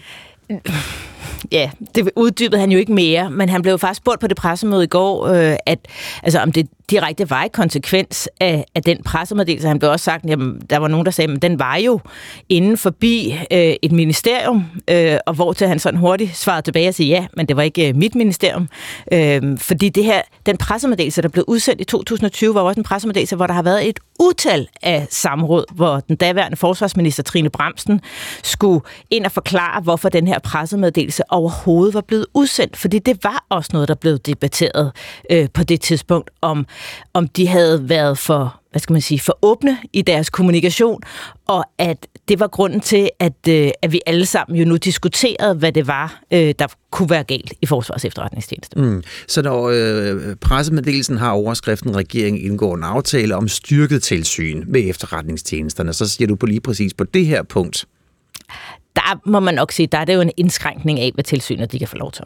Ja, så er der en anden ting, jeg er faldet over. Det er selve sammensætningen. Man skifter jo også ud. Mm. I øjeblikket, der sidder en landsdommer i spidsen, det er Michael Kistrup, og det var også ham, der var manden bag den pressemeddelelse dengang nu, nu skifter man ud, og øh, begrundelsen det er jo, at, øh, at, øh, at øh, fremover skal det sammensættes således, at der er tilsynet er repræsenteret indsigt, i og erfaring med udenrigs-, sikkerheds- og efterretningsmæssige forhold. Mm. Hvorfor? Er det en kritik af, af det gamle tilsyn, det her? At det er der jo nogen, der siger. Men samtidig så er det også, øh, skal man også huske, at, øh, at faktisk i forbindelse med den her aftale, så bliver øh, tilsynets øh, opgaver udvidet. Altså, de får langt flere opgaver. De får mulighed for at få en, en større indsigt. Altså, man kan sige, at det tilsyn, det får faktisk flere muskler.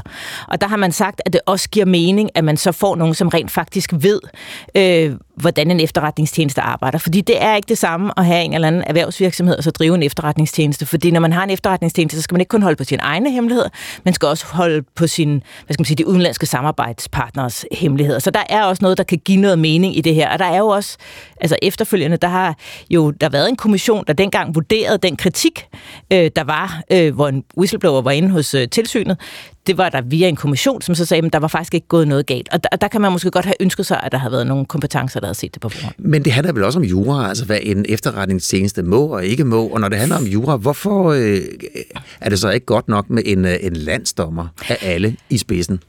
Hvorfor skal der også være en erfaring med udenrigs-, sikkerheds- og efterretningsmæssige forhold? Fordi man også skal vide, hvad det er for nogle oplysninger, man, er, man, man, man sidder og håndterer. Altså en oplysning kan jo se meget øh, spøjs ud, lige når man får den ind, og der kan være en ganske god forklaring, fordi at efterretningsvirksomhed er noget andet. Når det er sagt, så blev der også sagt på pressemødet, at dem, der sidder i tilsynet, kan jo også godt øh, muligvis få lov til at forblive i tilsynet det ser bare også ud som om, at der kommer til at være lidt flere ressourcer, og der også kommer nogle andre ind med nogle andre kompetencer. Kan man sige det sådan, hvis man skal opsummere, uh, Trine Maria Ilsø, at uh, regeringen vil have bedre kontrol med efterretningstjenesterne, og så vil de have bedre styr på tilsynet?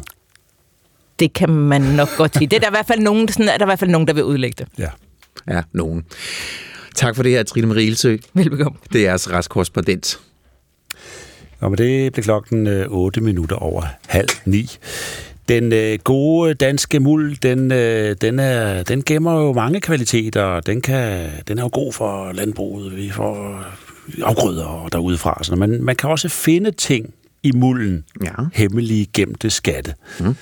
Og øh, hvis man er udstyret med en metaldetektor, så kan man øh, også få del i nogle af de mange millioner danske kroner, som hvert år bliver udbetalt til danske hobbyarkeologer. Ja, fordi sidste år udbetalte Nationalmuseet et, øh, et rekordhøjt beløb i danefæ-godtgørelse. Et beløb på knap 9 millioner kroner. Det er hele 3,75 millioner kroner mere end i 2022, og knap en million mere end rekorden fra 2020. Line Bjerg, godmorgen. Godmorgen. Du er museumsinspektør på Nationalmuseet her i København. Øh, hvad skal der til, før noget er et danefæ? Det skal være et helt særligt stykke. Der er en række danefæ-kriterier, som man kan se på Nationalmuseets hjemmeside, som fortæller lidt om, hvad det er, der skal til. Oftest vil det være guld- og sølvfund. Det vil være møntskatte, for eksempel. Ja. Det skal, have en, det skal være noget særligt. Det skal være noget man særligt. Man kan ikke bare komme med hvad som helst, en kapsel, man på. Ej, så bliver vi ked af det.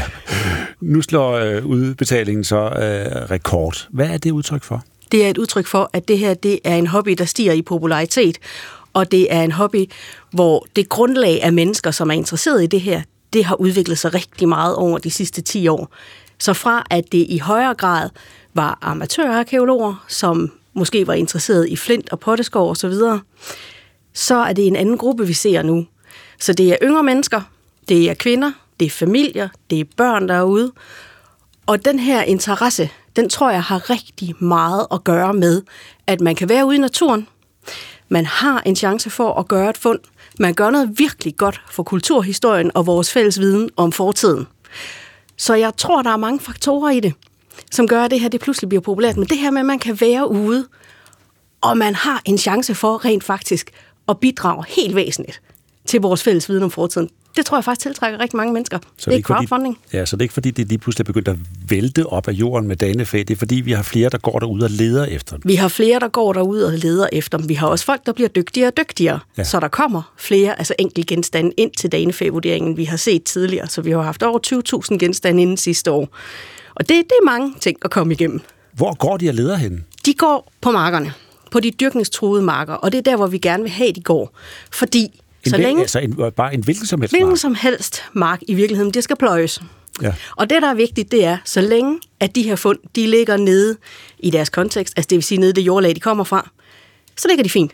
Der behøver vi ikke gøre noget som helst. Men i det øjeblik, de kommer op i pløjelaget, så sker der en nedbrydning af de her fund. Og så gælder det faktisk om at få dem reddet, mens de stadigvæk har en videnskabelig værdi. Fordi, jeg kan give jer et eksempel. Vi har en stor skat med mønter, 7.000 mønter. De 600 af dem blev fundet i bunden af en krukke. De er rimelig velbevaret. De var fundet der, hvor skatten egentlig var lagt ned. De øvrige mønter i den skat, de lå oppe i pløjelaget. Og de havde det ikke nær så godt, som dem, der faktisk lå nede i krukken. Så man kan sige, at de skal ikke rasle rundt ret mange år oppe i pløjelaget, før deres videnskabelige værdi er forringet i forhold til, hvad vi ellers kunne få ud af det af viden. Og vi er jo virkelig interesseret i at få den her viden. Ja. For der er hele perioder af vores forhistorie, dem kender vi faktisk bedst igennem de her metalfund. Så vi har et kæmpe forspring frem for andre lande, hvor man ikke har det her gode hold på detektorarkeologien, som man har herhjemme. Så vi får noget viden, og det betyder også, at danskerne er med til at skabe deres egen historie og de muligheder, som forskerne i fremtiden har for at forske i vores fælles fortid. Hmm. Fordi alle de ting, der bliver erklæret danefæ, de havner jo på Nationalmuseet. Og det er vores allesammens fælles samling. Så det betyder, at enhver dansker kan jo i princippet gå ud og gå med metaldetektor på marken. Man skal altid have lodsejerens godkendelse for at gå på en mark. Ja. Og på den måde kan man faktisk sige, at alle kan være med til at skabe, hvordan bliver vores fælles samlinger, og hvad kan vi overhovedet forske i fremtiden? Det afhænger af, hvilke genstande vi har. Ja, nu bliver jeg så nysgerrig efter, hvad det så er, der er blevet fundet. Jamen, der bliver fundet virkelig meget forskelligt. Vi har møntskatte, som for eksempel vikingetidsskatte. Vi ser en del fra Bornholm for eksempel. Vi har sådan noget som Vindeløvskatten, som er en stor skat ned fra Sønderjylland med ret meget guld i. Så har vi de der små mystiske fund, hvor man tænker, hvad har det her været brugt til? Så vi har blandt andet nogle guldsøm, hvor man tænker, guld er så blødt. Hvad skal man bruge det til? Det er kun fundet på højstatuspladser. Og vi, gik, vi har sådan set gået længere og tænkt over det, men så fik vi et lille bitte bæltespænde ind på et tidspunkt, lavet i guld. Man kan se det inde i Danefæ-udstillingen på Nationalmuseet. Og en af de små nitter, der sidder i, det er faktisk guld. Så spørgsmålet er, om det her det har været søm til at sætte på store, flotte fibler. Så det er ligesom sikkerhedsnåle fra oldtiden. I guld. Så i guld. Så og der blev du klogere. Der blev jeg klogere. Der bliver jeg klogere, men det er jo ikke sikkert, at det her det er den endelige forklaring. Det kan jo godt være, at når der dukker nogle andre ting op på et tidspunkt, så viser det sig, at det er noget helt andet. Og så bliver vi klogere. Hmm. Det er jo det, der er forskning. Det er jo simpelthen et spørgsmål om, at vi hele tiden rykker vores viden fremad. Så, så I får selvfølgelig noget ud af det øh, på museerne, og det gør vi, når vi går ind og besøger museerne. Men hvad får dem, der finder et danefæ øh, ud af det? Altså, hvor meget kan man få for et stykke danefæ? Jeg udtaler mig ikke om værdi som sådan. Nej. Så der er en kulturhistorisk værdi i det her, men selvfølgelig får man et danefæ godtgørelse men for, kan man blive godt... rig af det? det tror jeg ikke, jeg har lyst til at udtale mig om. Men det man kan... Hvis man det finder er... en skat, der findes skatte på mange niveauer. Der kan være skatte, der er små ting, men som udfylder en vigtig brik, som gør, at det her det faktisk er en skat af viden. Der kan være andre ting, hvor det er guld eller tilsvarende. Det er klart, at det vil udløse en højere godtgørelse. Ja, men du får mig ikke til at sætte et beløb på. Hvis man finder en guldmønt, så skal der vel alligevel noget til, for man har lyst til at give den fra sig. Ikke? Og hvis I er udbetalt det er faktisk 9 aldrig, millioner kroner bare Det er aldrig år. din. Hmm. Danefæ er statens, og det vil sige, det er vores alle sammen. Så du ejer den ikke. Og det, du får en godtgørelse for, det er, at du faktisk passer godt på det her fund, frem til det punkt, hvor du afleverer det inde på museet. Så det er selvfølgelig for, at du har fundet den, men også for den omhu, du har lagt i at passe på det her fund, frem til, at det kommer i de rigtige hænder. Ja, så du vil ikke rigtig fortælle, hvor rig man kan blive men Nej. jeg har dog trods alt udbetalt 9 millioner kroner, så noget værdi må det jo have. Det har det, og det har intet at gøre med, hvor stor en videnskabelig værdi det her det Nej, har. Nej, det skulle jeg til at spørge om. Er det her alt det, der er fundet 9 millioner kroner værd? Eller kan man heller ikke rigtig sætte pris på det? Jeg vil sige, at det er helt sikkert, at på et langt sigt, så er det her væsentligt mere værd. Hver genstand, vi redder og vi får ind nu, den kan vi jo forske i 200 år, 300 år, 400 år. Nogle af vores tidligste danefæ-genstande, det er jo sådan noget som solvognen, guldhorn og så videre. Ikke? Så vi har jo ligesom en meget, meget lang tradition, hvilket vil sige, at vi ved med sikkerhed, at det vi redder nu, det er noget, vi faktisk kan arbejde med fremover. Så værdien af det kan ikke undervurderes videnskabeligt. Kan I blive ved med at finde nyt derude? På et tidspunkt, så bliver det jo slut. Fordi på et tidspunkt har man pløjet ned igennem de lag, hvor de her fund faktisk ligger. Og så vil det stoppe. Lige i øjeblikket lader det ikke til, at vi lige er der. Men det er ikke et spørgsmål om, at det her aldrig sker. Det sker på et tidspunkt. Og man kan sige, der sker jo også nogle ting med det danske landskab i øjeblikket. Der er jo flere områder, hvor der kommer til at være solcelleparker. Der bliver jorden jo ikke pløjet hvert år. Og det kan også være, at klimaet får en indflydelse på det her. Fordi man kan godt forestille sig efterhånden, som man har brug for mere tørkeresistente planter for eksempel, så vil man jo ofte vælge noget, der står mere end et år, og så skal man ikke pløje. Og når man ikke pløjer, så kommer der ikke nye fund op. Interessant, Line Bjerg. Tak for at komme ind til os og fortælle om øh, den her skattejagt. Selv tak. Museumsinspektør på Nationalmuseet i København. Nu er klokken 13 minutter ind i.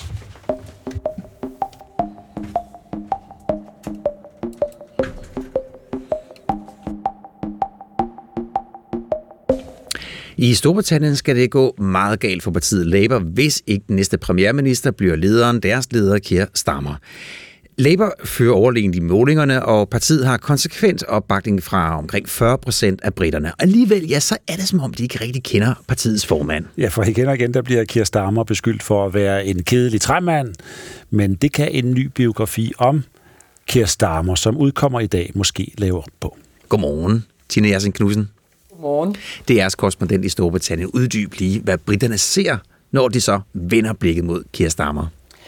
De ser en mand, de synes er kedelig. Øh, en mand, der ikke rigtig kan vise følelser. En, som er lidt, lidt fin på den, måske lidt snobbet, øh, og som ikke rigtig ved, hvad det er, livet rigtig øh, drejer sig om for en, en almindelig arbejdende britte i det her land. Og det er jo et problem for enhver politiker, men måske nok særligt et problem for en, øh, en mand, som gerne vil repræsentere Arbejderpartiet og repræsentere Labour.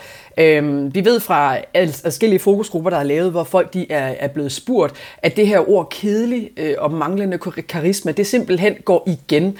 Og det er noget, der har øh, martret Starmer øh, i årvis, øh, fordi at det jo er noget, man øh, ikke har forbundet de konservative ledere med. Der har man haft sådan nogle ledere som Boris Johnson, som jo har været sjove og charmerende, synes britterne, og kunne stå i underhuset og give ham nogle sirlige sviner. Øhm, og også har været sådan en form for straight talking strongman. Det er sådan noget, britterne godt kan lide. En straight talking strongman, som man kalder det. Det er Starmer ikke, vil britterne sige. Men det er jo det, de så håber, at den her bog kan, kan lave om på. Ja, nej, det er han så slet ikke. Men, men, men, men den her gang, den biografi, der nu bliver lavet, der er jo skrevet flere bøger om ham, der kommer vi jo tættere på end nogensinde før. Der er, øh, der, han deltager selv, venner deltager, familie deltager. Så hvad lærer vi om den muligvis kommende premierminister i den her bog? Vi lærer ret meget om hans baggrund, og at den øh, faktisk var lidt mere tragisk, end, øh, end man gik og, øh, og havde indtryk af. Øh, den, øh, den unge Kirstarmer, den lille Kirstarmer, han blev født ind i en familie af en øh, mor, som led af en meget sjælden autoimmun sygdom, der hed Stills sygdom. Og den øh, sygdom, den dominerede øh, hele familiebilledet, fordi det var noget, som øh, Stammers far først og fremmest gik øh, enormt meget op i. Stammer han fortæller, at han hungrede efter at være en normal dreng og en normal familie, og derfor så lukkede han i for omverdenen øh, allerede som barn, og havde ikke lyst til, at de skulle vide, at, øh, at det var lidt vanskeligt derhjemme, når mor hun var syg og var meget på, øh, på hospitalet. Og, øh, og han laver selv koblingen selvfølgelig til den voksne Kirsten Starmer i den forbindelse, at det nok ikke er så underligt, at han synes, det er ubehageligt at dele ud øh, om, øh, af sin baggrund, og så bruge sig selv aktivt til at promovere, promovere sig øh, politisk. Øhm, og han anerkender også, at det er lidt af et problem, for det man nok nødt til i det job, som han jo, han jo prøver at, øh, at få. Så hans baggrund kommer til at fremstå eller vi får i hvert fald at vide, at den er meget mere øh, sådan arbejderklasse, end man, øh, man gik og troede. Det er jo lidt øh, komisk i den forstand, at øh, der hænger sådan nogle ord på Kier Starmer, som at han er lidt posh. Det er sådan et ord, britterne bruger for, at man er snobbet og en del af overklassen, fordi det er alt andet end en posh baggrund, øh, han, han kommer fra her. Øhm, den her ridderorden, han får senere, han hedder jo Sir Keir, øh, øh, som også er noget, de konservative ynder at sige ved anden sætning, når de skal tale til ham for at minde om. Han har den her ridderorden, ikke? Øhm, men det er altså ikke en titel, han har arvet. Det er øh, en titel, han har fået øh, som, som statsadvokat senere hen i sin karriere som, øh, som advokat. Så vi får virkelig indblik i, at øh, han havde en, en svær opvækst, havde et meget svært forhold til sin far, og på den måde er blevet øh, indesluttet og, og passer meget på den her øh, privatsfære, som mange andre politikere jo forstår og, og lukrerer på. Hvis vi bare kigger på hans modstander ved det kommende valg, øh, Rishi Sunak, øh, så øh, kan han jo nærmest ikke åben munden, øh, uden at fortælle, at øh, hans øh, bedsteforældre, de kom til øh, Storbritannien som øh, migranter, og hans mor var farmaceut, og hans far var læge, og de arbejdede rigtig hårdt. På trods af, at Rishi Sunak, han er den rigeste mand i, i Westminster. Han er styrtende rig, mange milliardærer gift ind i en af de rigeste familier i, øh, i Indien overhovedet. Øhm, men der øh, har øh, Keir Starmer altså ikke formået at trække på den baggrund øh, på samme måde. Øhm, det, jeg synes, der er interessant i bogen, det er øh, der, hvor hans nære venner, de begynder at, øh, at tale om ham, og begynder at sige, at de ikke kan genkende den mand, der er øh, på fjernsyn som labour Når de ser ham der øh, holde en politisk tale, så virker han øh, lidt stiv i det, og det synes faktisk, han ser ud som om, at han ikke rigtig er tilpas i den her rolle, han har. Og de er faktisk i tvivl om, han overhovedet kan lide det. Så det er, øh, det er nogle meget sårbare øh, øh, emner, der bliver taget op om øh, den potentielt kommende premierminister her. Ja, fordi øh, man kan sige, det, det, det er jo lidt modsætningsfyldt, at han har haft den her barndom, som har gjort ham lidt lukket, lidt indesluttet, og så ambitionen om at ville være premierminister i Storbritannien. Hvad, hvad siger bogen, hvad siger hans venner i bogen om den der modsætning? Jamen, de siger, at, øh, at, at, at han øh, åbenlyst synes, det er svært. De kan se på ham, at det er svært, men de siger også, at han bag øh, den her det her stive ydre, måske når han, øh, han står og taler som, øh, som Labour-lederen, så er han en meget omsorgsfuld ven. Der er et øh, eksempel, der er blevet øh, draget frem om en, en begravelse af en af hans nære venner, hvor han holdt en, en tale i kirken, øh, som, som alle kan huske derfra, og at han er øh, life of the party, øh, som man siger. Altså at han er øh, utrolig sjov og utrolig festlig, øh, når han er privat. Men det er øh, vanskeligt for dem at genkende den mand, øh, når han så træder op, øh, for eksempel i, øh, i underhuset, og skal tale som, øh, som Labour-leder. Øh, så det er jo et... Øh, altså det efterlader Keir Starmer et sted, hvor man får indtryk af, at der er masser af, af ting at trække på for ham. Men han skal ligesom selv vælge at gøre det, selv vælge at gå mere aktivt ind i det, fordi det der billede, som mange britter har af ham som øh, posh, i hvert fald, og som lidt kedelig, det stemmer i hvert fald ikke overens med den baggrund, øh, han har. Han har jo sidenhen øh, haft en meget succesfuld karriere som advokat og som, øh, som statsadvokat, hvor han nu bor i Kentish Town i, øh, i London, og det er sådan noget, man, øh, man kalder for at bo i, i North London, og når man bor i North London, så er man lidt fin på den, altså så er man lidt en del af det bedre borgerskab, så det er ikke et prædikat, du har lyst til at hænge på dig igen som leder af øh, Labour-partiet, men han har faktisk nogle ting, han kan trække på, øh, som man bare ikke har valgt at gøre øh, indtil nu. Mm. Kan det også øh, i, øh, i britisk politik lige frem være en fordel at være lidt kedelig efter årene med, med Boris Johnson? At nu vil britterne have en, som, øh, som er lidt mindre larmende?